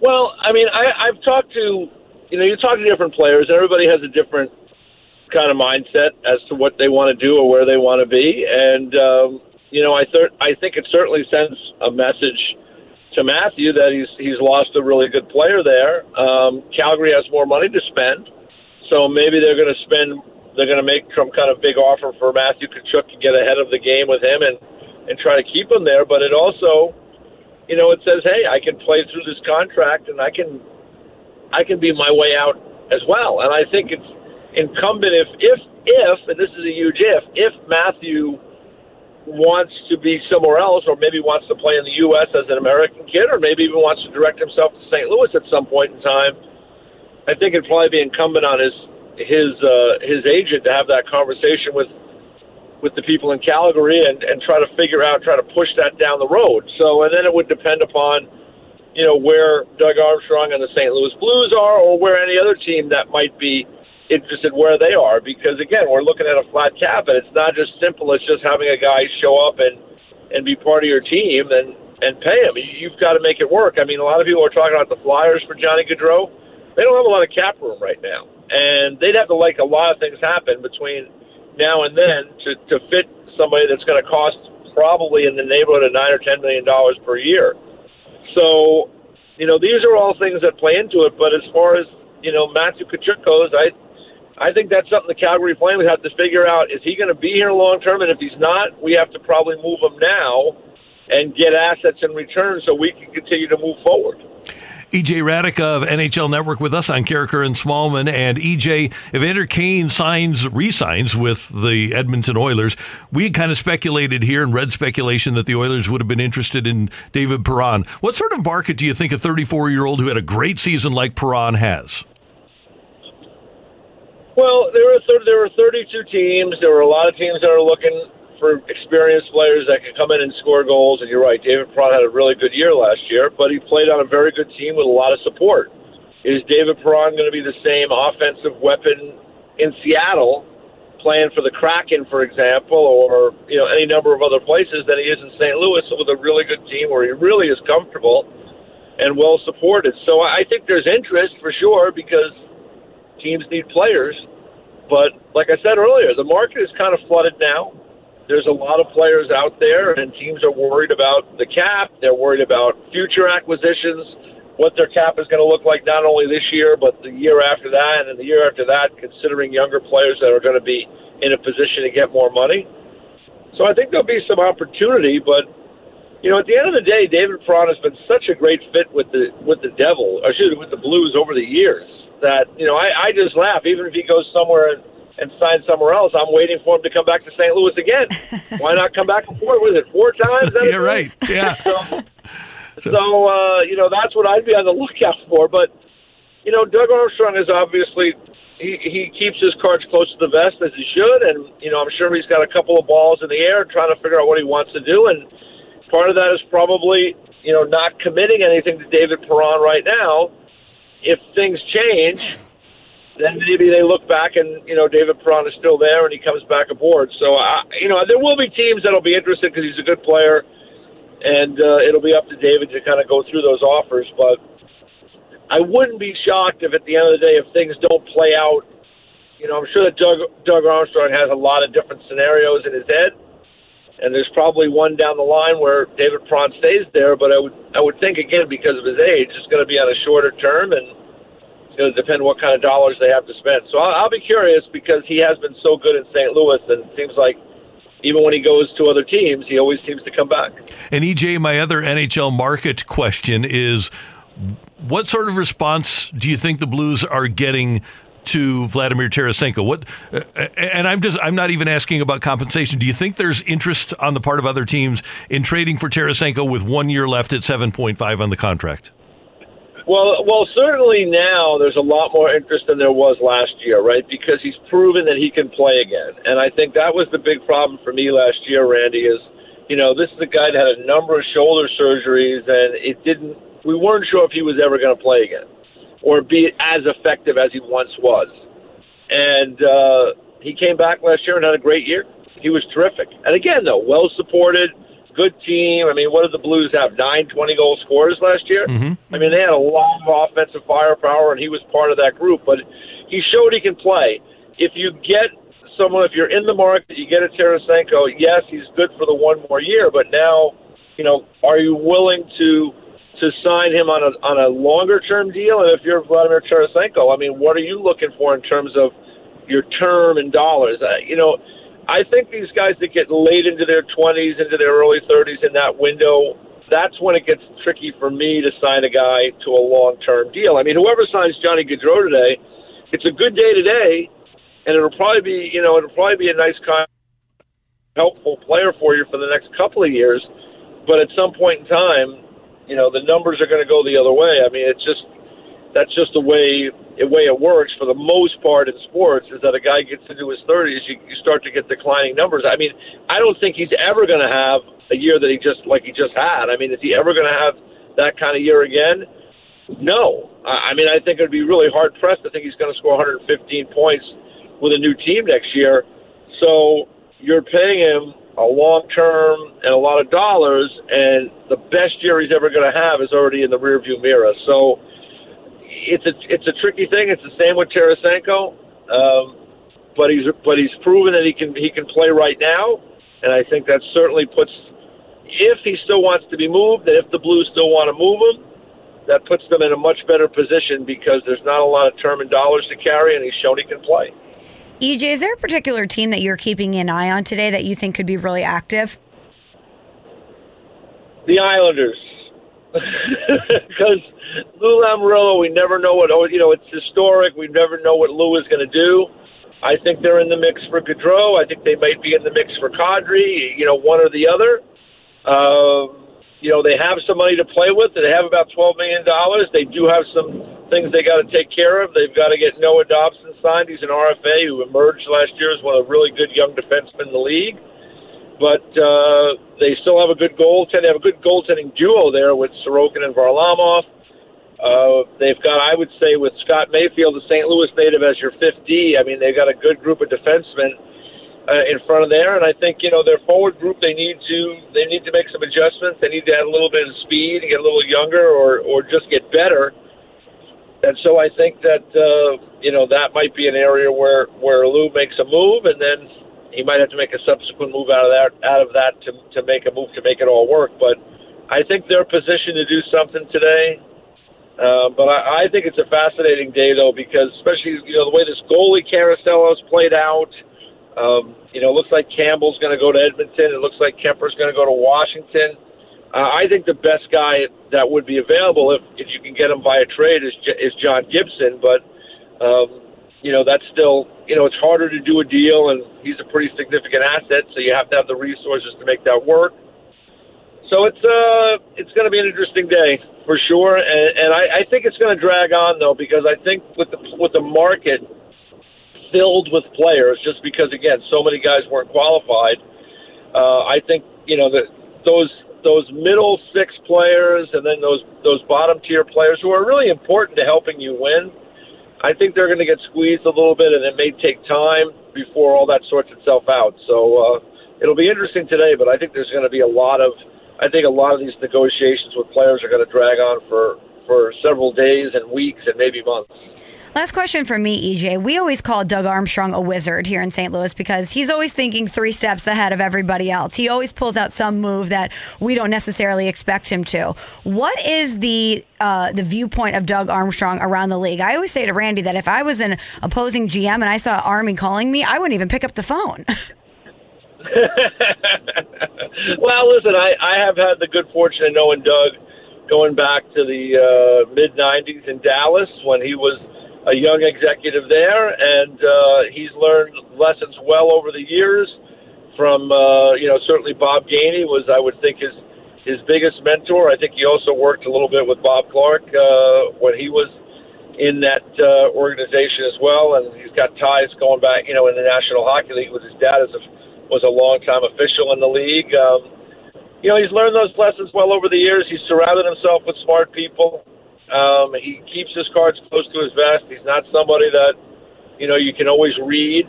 I think you're right. He's made a number of good trades over the years. Um, he's he's handled the cap, I think, as well as as you could certainly handle it. Um, so, you know, I, I, I think that you know the Blues have had a, have had a good team. They won a Stanley Cup a couple of years ago.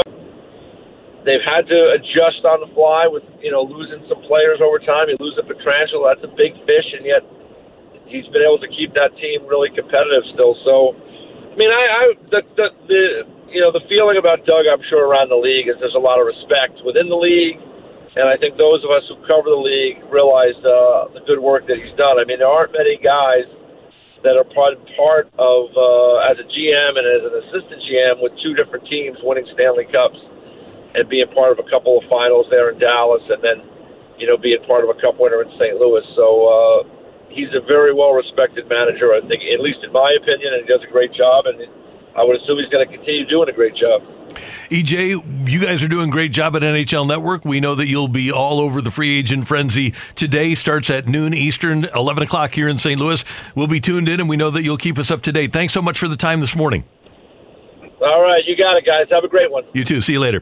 That's our friend DJ Hradek from NHL Network on 101 ESPN. A lot of good information there. Everyone's going to have their phone glued to their hand today. Yeah, and we'll be all over it here, of course, at 101 ESPN. And uh, our Blues insider, Jeremy Rutherford from The Athletic, is on the case and still working the Robert Thomas reported eight year, $64 million contract extension with the St. Louis Blues. Coming up, ESPN ranked the top 10 quarterbacks in the NFL right now. Who was underrated and who was overrated by ESPN? We'll tell you, they interviewed some general managers, but the general managers are wrong. It's next on 101 ESPN. We're right back to the Karraker and Smallman podcast, presented by Dobbs Tire and Auto Centers on 101 ESPN. Opinions matter. Time now for today's big thing with Karraker and Smallman on 101 ESPN. Brought to you by Sydenstricker Nobbe John Deere. Find them online at snpartners.com. 909 time check brought to you by Clarkson Jewelers, an officially licensed Rolex jeweler. Adam Wainwright is coming up next. That's Michelle Smallman. I'm Randy Karraker. Michelle, ESPN has gone to coaches and executives in the NFL to determine who the top 10 quarterbacks in the NFL are right now. Would you like to know who they think the top 10 quarterbacks are in the NFL right now? Please do tell. Okay, Michelle. And uh, we're going to do this Letterman style, although we probably don't have the Letterman countdown, do we? do you want me to just do it? No, I'll- I'll just- number 10. Number 10 is Dak Prescott of the Dallas Cowboys, his highest ranking by an official, seven lowest ranking out of the top 10. Number 9. Deshaun Watson, Cleveland Browns, highest ranking number four, lowest ranking out of the top 10.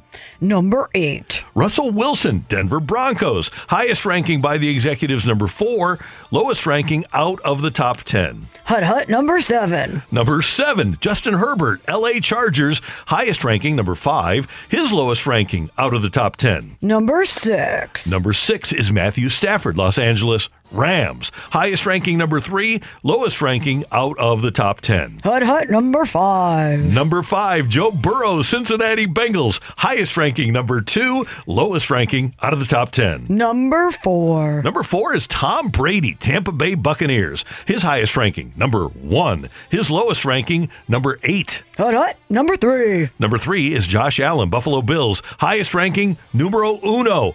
Lowest ranking, number seven. Number 2. Number two, Patrick Mahomes, Kansas City Chiefs. His highest ranking, number one. His lowest ranking, number five. And now for the number 1 quarterback according to the ESPN's top 10 quarterback poll.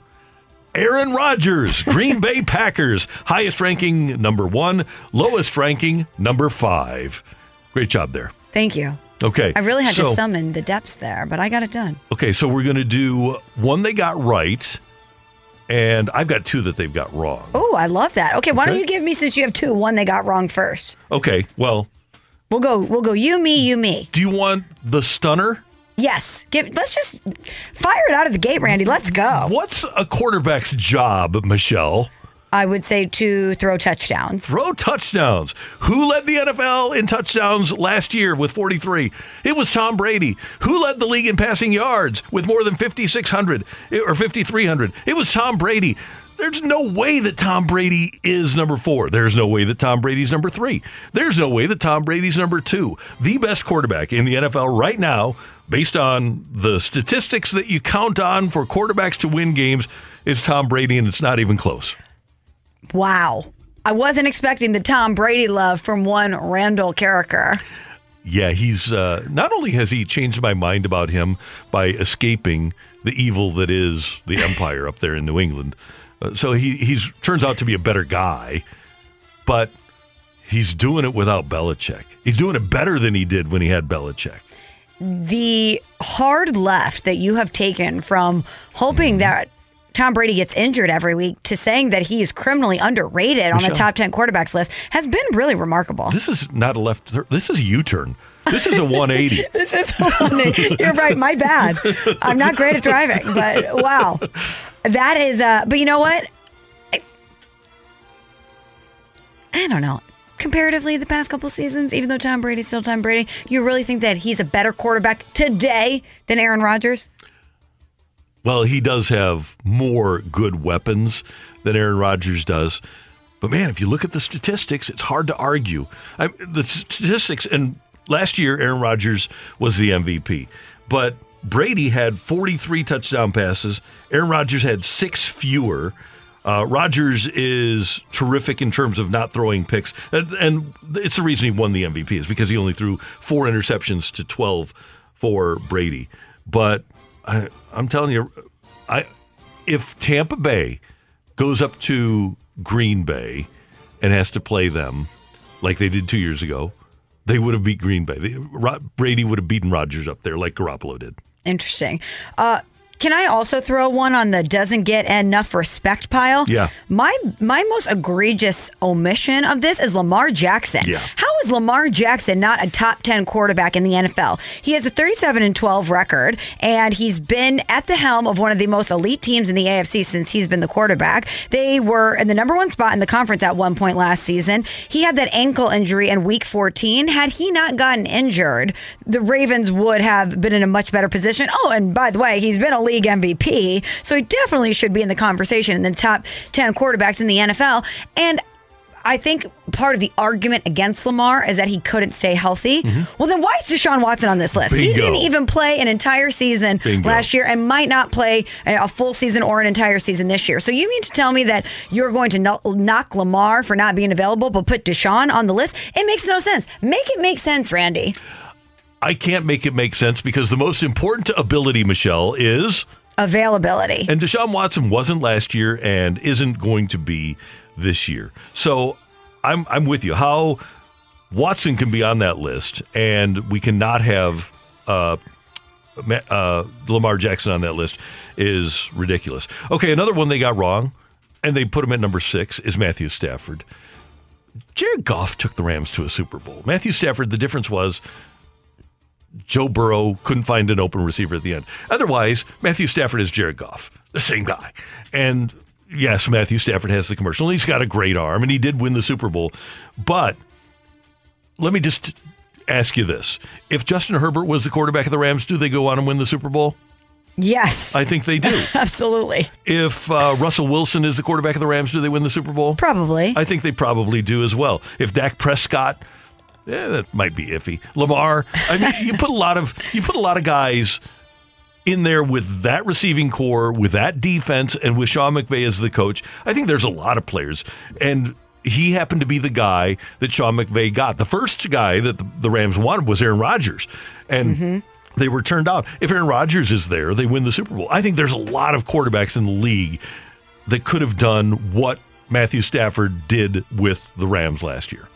Okay, I'm with you. And I, I think we're both in agreement on the ones that they got wrong. And by the way, I'm not Well, saying I'm not necessarily bad. with Tom Brady, but I, I, I'm not saying he's bad. I, I think he's an okay quarterback. I just don't think he's a top 10 quarterback. my how the opinion of him has changed in one calendar Yeah, year. He wasn't in the top 10 last year going into the season. Yes. But when you're the reigning Super Bowl champ, Mm-hmm. I understand why. Why Didn't happen for that- Trent Dilfer, but I get it. He doesn't get no respect, Trent Dilfer. okay, can we? Can I give you one? I think they got right. Yes. Whoa. Oh, perfect. Yeah, that's that's called hitting dramatic. the post right there. Here we go. I think they got Josh Allen right coming in at number three. I can't put Josh Allen, I can't in good faith put him above Patrick Mahomes or Aaron Rodgers right now, but as far as I'm concerned, he's right there with them. And I truly believe had the Bills beaten the Chiefs in that wild 42 to 36 overtime playoff game, they went toe for toe, Patrick Mahomes and Josh Allen did. If the Bills win that game, I think the Bills win the Super Bowl and it's because of Josh Allen. He's got the size, he's got the accuracy, he's got the personality, he's got the ability. I think that he is one of the best quarterbacks in the league, and he's ascending to potentially be at that number two or number one spot after another strong year. But I still can't put him right now above Mahomes or above Rodgers. I think that number three slot for Josh Allen, perfect. Every chance you get to watch Josh Allen, take it. He's a combination of Ben Roethlisberger and Aaron Rodgers. He's got Roethlisberger's size and ability to avoid the sack. He's got Rodgers' innate ability to, uh, on the RPO, find the right play. And he, he runs as hard and as tough as Big Ben and as quickly and as nimble as Aaron Rodgers. He's great. He's amazing. He's a stud. And the one that I think they nailed in terms of getting it right is Russell Wilson, number eight. I, I think that the, the guys that are, are above him are legit, and the guys that are below him deserve to be below him. I think number and being in the top quarter of the entire league's quarterbacks is a good thing. So I'm going to go with Russell Wilson getting that one right at number eight. All right, so there you go, GMs. You got a few wrong. Got to pick it up for next year. Michelle, Randy, and coming up next, it's Wednesdays with Wayno on 101 ESPN. We're right back to the Karraker and Smallman podcast, presented by Dobbs Tire and Auto Centers on 101 ESPN. Getting you inside the cards. Inside corner, and he struck him out. That's strikeout number 1,000 at Busch Stadium for Adam Wainwright. It's Redbirds pitcher Adam Wainwright on 101 ESPN. Third time through the lineup, he strikes out seven, and he strikes out the side in the seventh inning. Presented by Chick fil A. Earn points on your next mobile order with the Chick fil A app. Welcome back to Karraker and Smallman on 101 ESPN. Michelle Smallman, Randy Karraker. It's great to have you with us, and it is Wednesdays with Wayno. But because Wayno is pitching on Wednesday, we record this on Tuesday afternoon. Wayno, great to have you with us on a Tuesday. How you doing? I'm doing fantastic. I've I'm uh, out with the family right now. We are at one of the greatest things in St. Louis, in my opinion, and, and the greatest of its kind in the world, in my opinion, the St. Louis Zoo. I think it's just the best. It is the best free zoo, by the way, for those who are listening from out of town. Um, Adam, I have a lot of animal questions for you. we talked about, with you about a lot of things. I don't think we've talked about animals. If Adam Wainwright was an animal, what animal would he be? This is an easy one for me. We we this is the kind of questions and conversations we have on the bench. um, so for for me, you, you have to consider like the result of being that animal. So what would be like a fun animal to be might be dangerous because there might be something to eat you or shoot you or something like that. So um, I would be absolutely, without question, a bald eagle. Um, wow. It's just a no brainer for me. You fly everywhere, which seems like the greatest way to travel um, to me. And then you get to eat fresh sushi whenever you want, or you can eat, you know, you could eat the, the fresh catch of the day wherever you are, wherever you're. Nobody can shoot you. You get to ride around like a boss because you are a boss. Coolest animal in the world. You make a really cool sound. I mean, it's just that, and you're and you're big. And if something else catches something you want, you can just go take it from. them. And That's, I think that's cool. That is a spectacular answer. I, I was thinking honey badger or something like that. But Yeah. when you throw in the, the fact that you can fly, and I think that's really an underrated aspect to the bald eagle, and you are a symbol for an entire country. That's true. Exactly. I mean, there's just no cooler animal. When when people see a bald eagle, they go, "Oh my gosh, it's a bald eagle!" You know, just stop, take pictures, stop what you're doing. You know, cause cause crashes on the interstate. The bald eagle is is is is the boss of this country. It is indeed, Adam. Now, I'm imagining if you guys are talking animals on the bench, that you talk about animal fights, right? Because that's pretty popular amongst people to say, do you think this animal could beat this animal in a fight?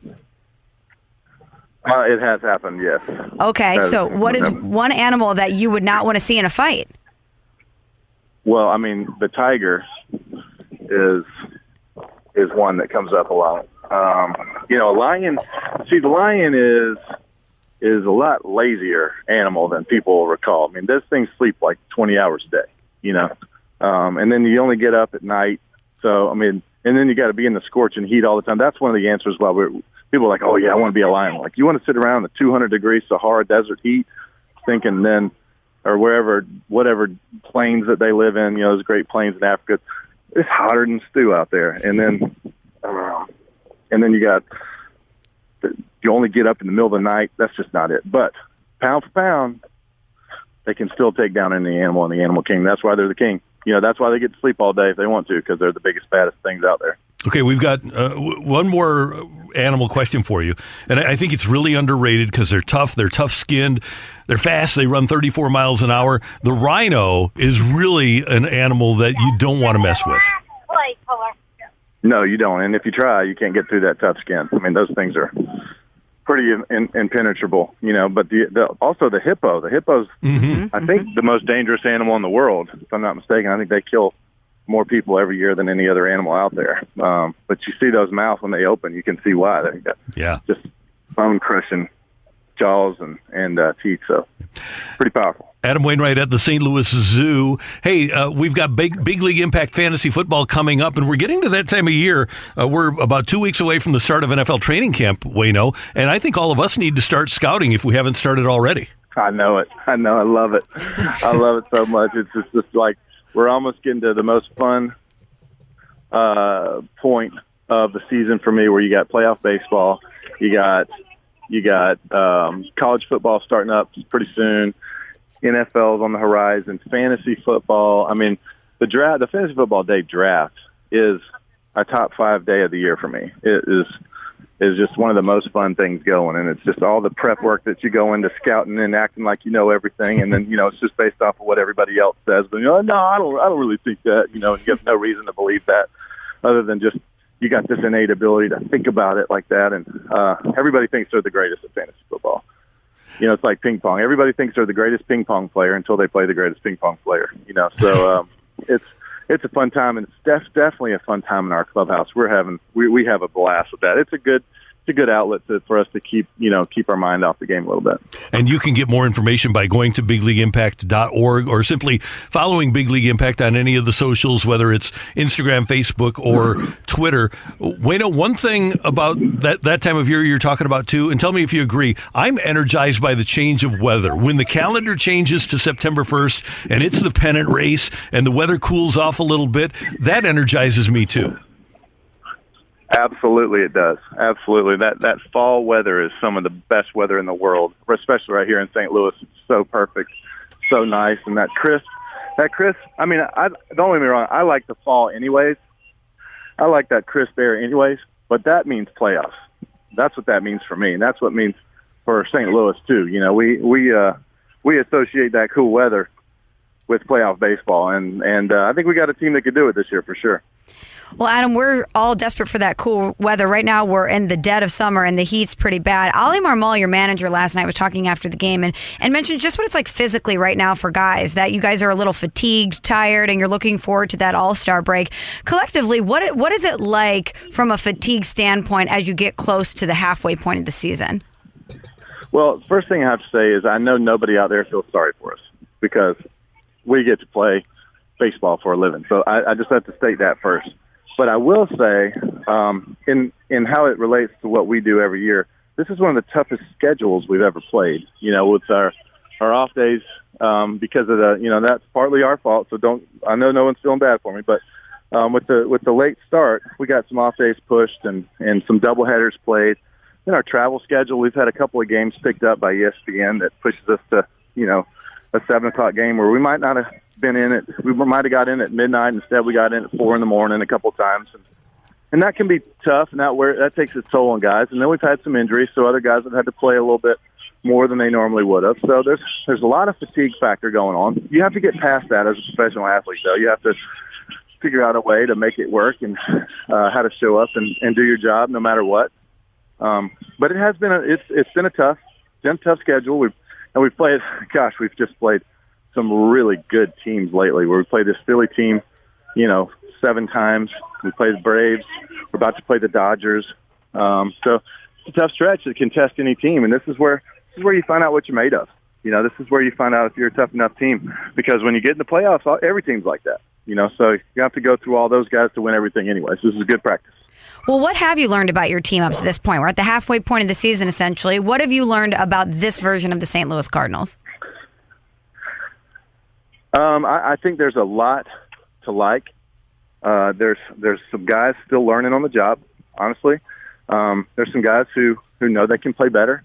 But I mean, when you when you look at what the guys in the middle of our order are doing, what Paul Goldschmidt's doing is just special, man. He's having an MVP season.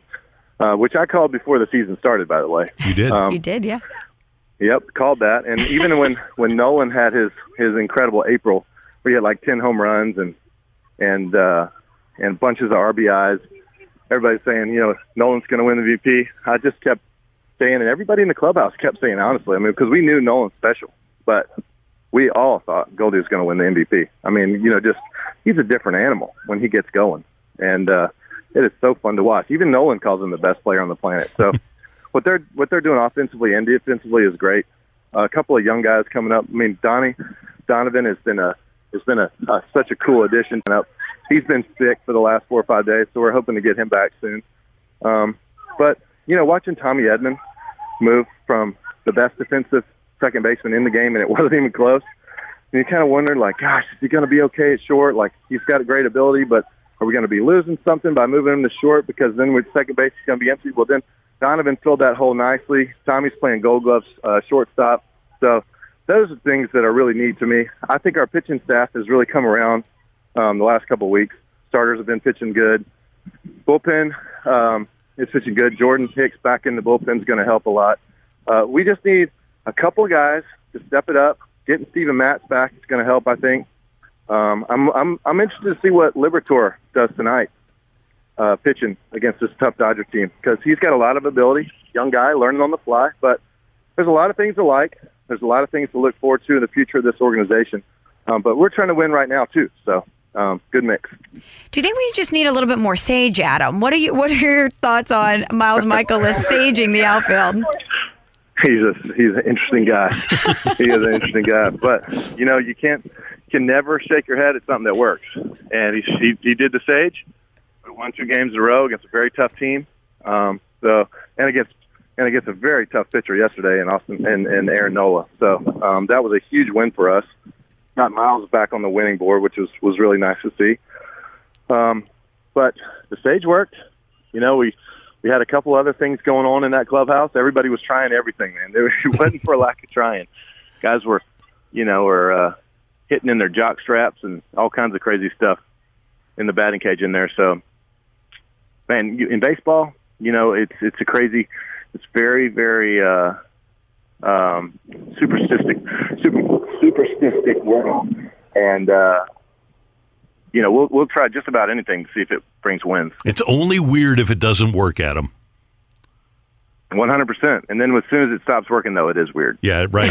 hey, I want to ask you because you're such a great guy at compartmentalizing, and we've talked to you before about being able to put a loss behind you. But I was really frustrated for you on Friday night when you go all the way, you allow the two home runs, and you handle it so well. But what's it like once you hop in the truck and you start driving home? What's that drive home like for Adam Wainwright after a game like you had on Friday?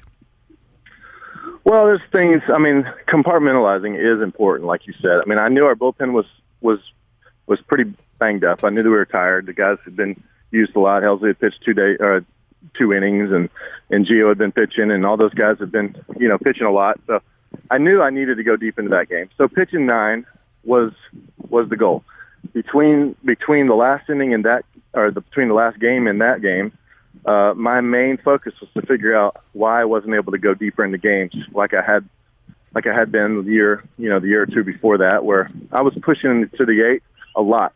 And this year I'd only done it once or twice, and that, that's I, I just have better standards than that. You know, I want to when I take the ball in the in the first inning, I, my goal is to is to is to uh, get the last out of the game every time. That's my goal. And so that was my main focus was figuring out if there was patterns, if there was sequences, if there was there was uh, uh, a pitch that wasn't doing what it was supposed to do, wasn't getting the results I wanted or whatever. So me and and Dusty Blake and and Mike Maddux really spent a lot of time looking into that. We figured out a couple of things, um, a couple of angles, a couple of pitch counts, or a couple of uh, pitch selections in certain counts. Uh, and then you know went out there and we threw nine innings, so that was a good thing. The the home run pitch to center field, the first home run. That's the, really the only big mistake I made.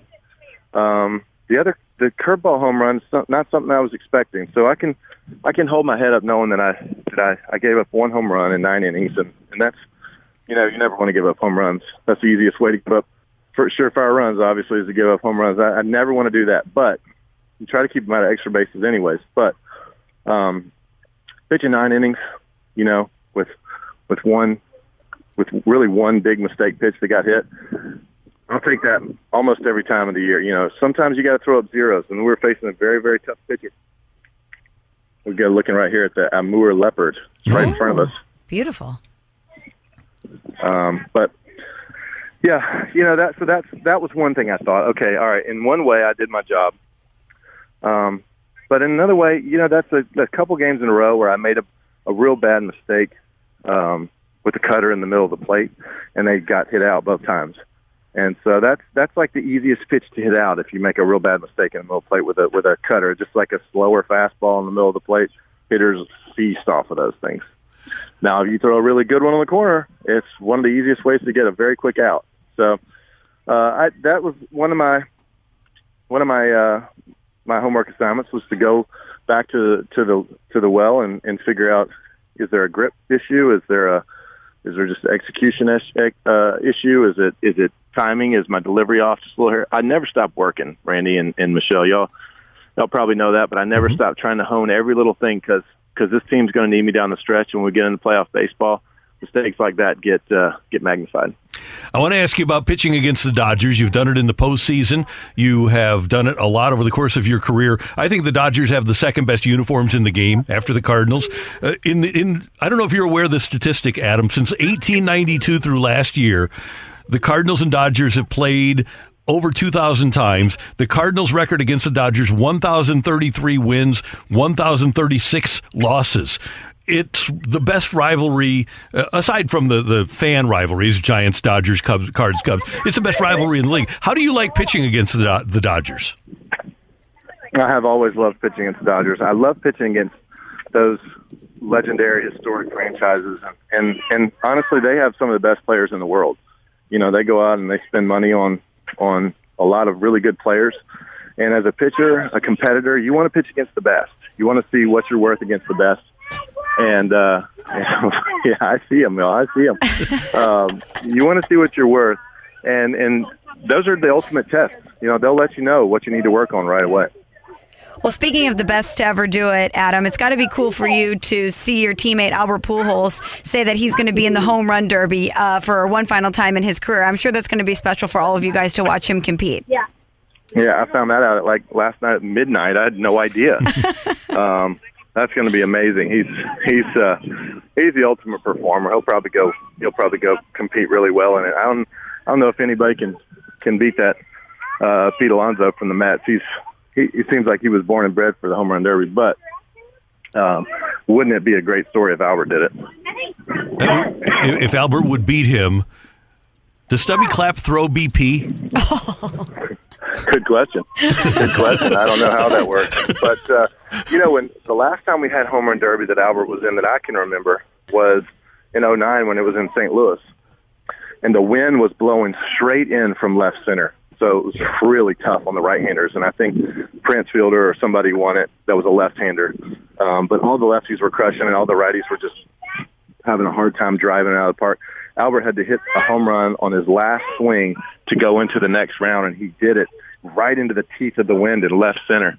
Um, so he's still got the power too, man. You know, he's he's not a whippersnapper anymore, but he's still got that incredible power and incredible hands. So uh, I hope he wins. That would be just too fun. It's it's fun to savor this, and I'll tell you what, Adam, I savor our fantasy football during the fall. It, it makes me happy every time I put my lineup together. This year's draft Friday, August twenty sixth, and folks will have the opportunity to get involved with a Q and A with you and Tommy Edman, get special access, and have all this stuff back. It's so cool to have it back, where you can watch BP and play catch on the field with Cardinals players. This is going to be a great year for fantasy football, and we want everybody to get involved by going to bigleagueimpact.org. Yeah, it's back. We're going to be in person again. Praise the Lord. We're going to be shaking hands and and uh, drafting and talking smack right in the room with you. So um, come to Busch Stadium. You get to play catch on the field. You get clubhouse tour. I, I'm going to take a tour of uh, everybody through into clubhouse. See see all the sights, smell all the smells. You know, see the lockers you want to see from your favorite players, and uh, it's going to be a fun time. We hope lots of people sign up and, and come in there because there's really nothing like it, I don't think, as far as from a fan experience out there to go and, and hang with your players like you can do at our fantasy draft at Busch Stadium. Yeah, come and smell the sage. Yeah, yeah. Miles will probably have some burning. Hey, Adam, have a great time during the All Star break. We know that you're going to be spending that with your family, and we'll talk to you after the Cardinals get back into action the following week. But enjoy your time off next week as the, the Cardinals and the rest of Major League Baseball enjoy the All Star break. Okay, I appreciate it, guys. Thanks. Thanks, Wayno. Have a great day.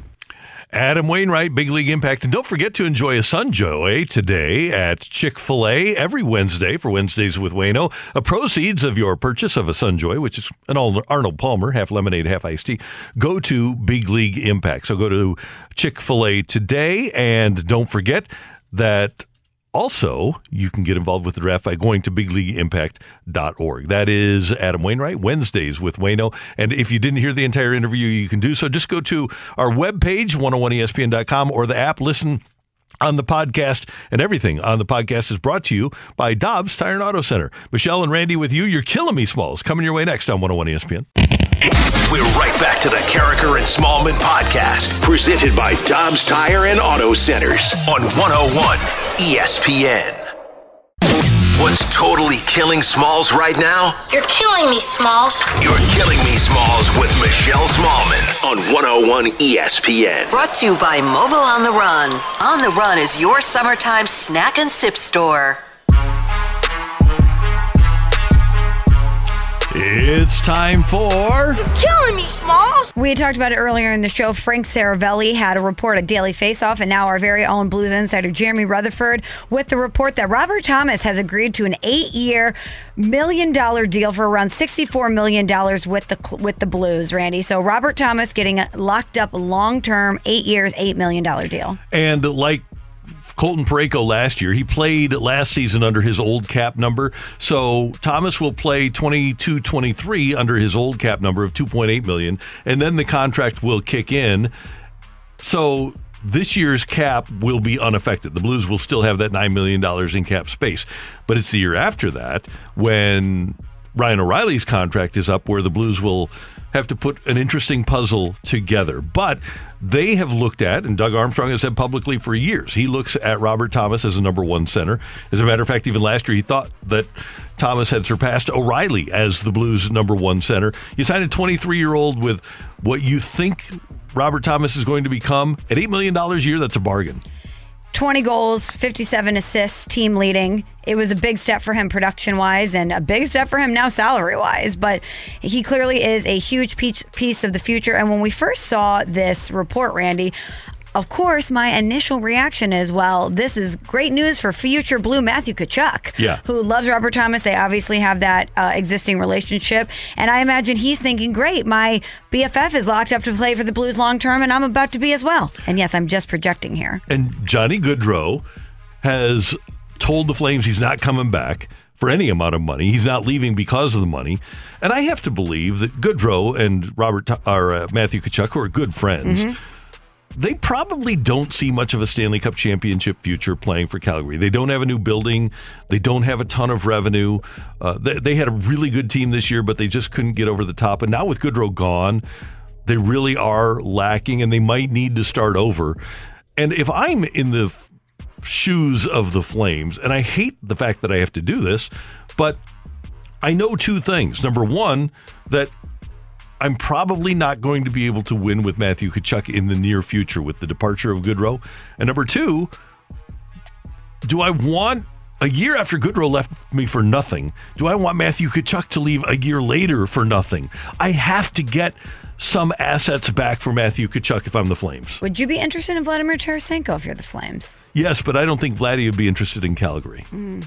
But if you're the Flames and Vladimir Tarasenko gets traded to Team X, the Carolina Hurricanes, and the Blues get a one and a two, and you can trade Carolina's number one, your own number one, a number two, a number four, and Jordan Kyrou, for example, for Matthew Tkachuk. Does that pique your interest, knowing that next year you will lose Tkachuk for nothing? Absolutely. If you can get five assets in in return. Why wouldn't you? Yeah, I, I would think that that would be something that would be attractive. Now, can the Blues get a one and a two for, for Vladdy? I don't know. It'll be interesting to see if they can, but his value is never going to be higher than it is right now. No. And Alex DeBrincat, who had two years left and is much younger and scores more than Vladdy, he drew a couple of number ones, I believe, right? I Or think was it a one, I, I think a two, it was, and a three? I think it was one, a, a two, and a it four. was a move up in the first round and a first. So I don't. So I don't think you can qualify that as two firsts. But I don't think it was also kind of disappointing for what I think a lot of the Blackhawks people around the Blackhawks, not just fans, but people around the Blackhawks thought that a guy like DeBrincat should have gotten two and a, fir- a second and a first feels a little bit heavy. With a guy wi- who's one shoulder injury Well, away from having to retire, but and is remember- also on the other side of thirty. Doug Armstrong got Brayden Schenn for a guy who was about to go to true. to coke jail. So To what? coke jail. Coke It's not a, jail. it's not a specific jail. It's just Uh, a jail he you didn't go to really- because of coke. Yeah, he, his house was a distribution center. He was an entrepreneur. Yeah, they. I bet they could get a pair of seconds, but like it's, it's a rental. He's thirty again. One bad hit in the boards, and he's potentially in the KHL. The Blues got number ones for two months of Paul Stastny and two months of uh, Kevin They got a one for Ryan Reaves. Yeah. He's coming off an 82 point season, and he's one Yep. of the best players in the National Hockey League. Point. Yeah. Do I would I put it past Army to be able to get a first for him? Absolutely not. And, he's only 30. And he's only 30. And it's only seven and a half million dollars. he's only 30. Yeah. If you're trying to win next year, then I would think that that would be a pretty good move. So we'll see. It's an old thirty, isn't it? Though. Kind of feels like it. All right. You're killing me, Smalls. Because he's been around for so long. Yeah. He's been such a cornerstone for the Blues for so long. And it was it wasn't a flip. It was a one, a two, and a three for DeBrincat. Okay. You're killing me, Smalls. So Rob Gronkowski, we know, retired for a second time, this time in June. And his agent came out and said that if Tom Brady gave him a call during the season, he might unretire. Well, Gronk has come out and said, no, that's not what's going to happen. I am done with football. He says, I'm stepping my feet into the business world, the business ventures, and seeing where I can find my place. I would obviously answer a call from the greatest quarterback of all time to ask him how he's doing and to tell him I'm doing good, but I wouldn't go back to football. No. That is great self awareness on the part of Rob Gronkowski, who knows what a lot of players don't that when the passion is gone, there's no reason to stick around. He's going out as a Hall of Famer, as a guy who last time he played a full season because he was hurt last year, he went to the Super Bowl and won it. He doesn't have any any other reason to play. He's got the Super Bowls. He's going to the Hall of Fame. He's regarded by many as the best tight end of all time.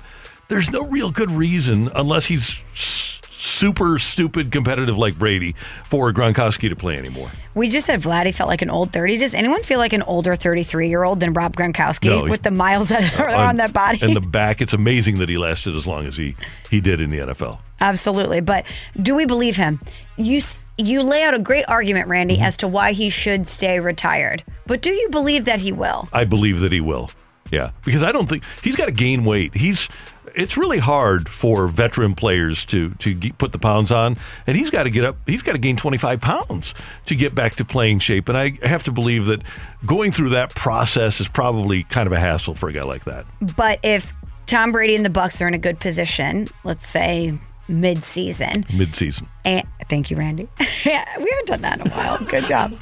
And he calls him and he says, "We're we're gonna make another push. Mm-hmm. This is a Super Bowl team. I need you, buddy.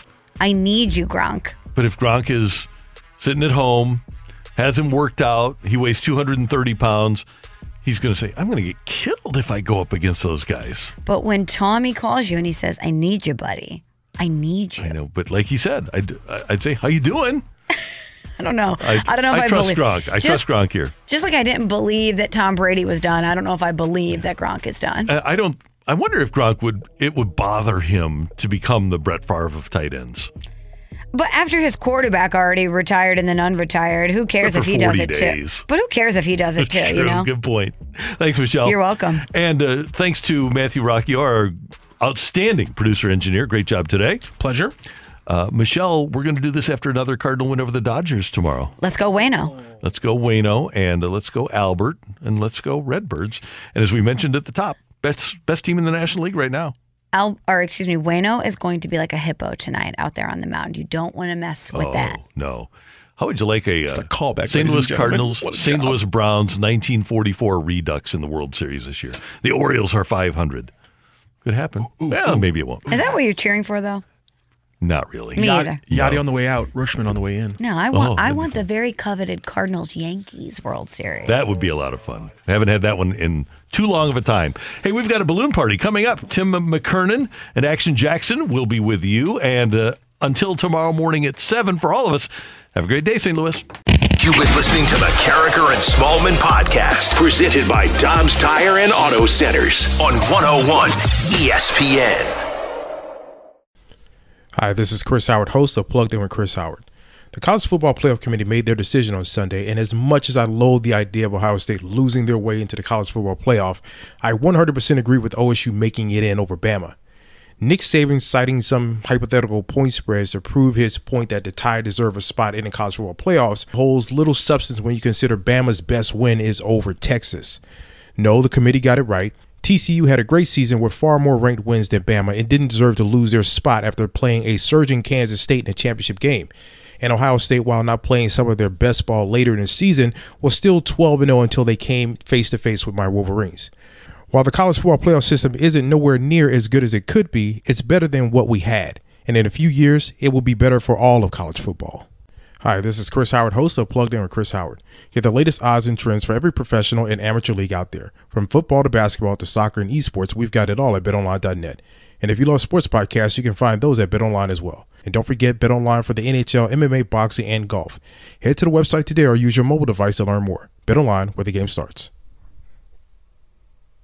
Grab a 30-day free trial of Live by Live Plus, and you'll get unlimited skips, commercial-free music, and all of the podcasts and live streaming events you can handle. Visit livexlive.com slash podcast one to learn more and start your free trial.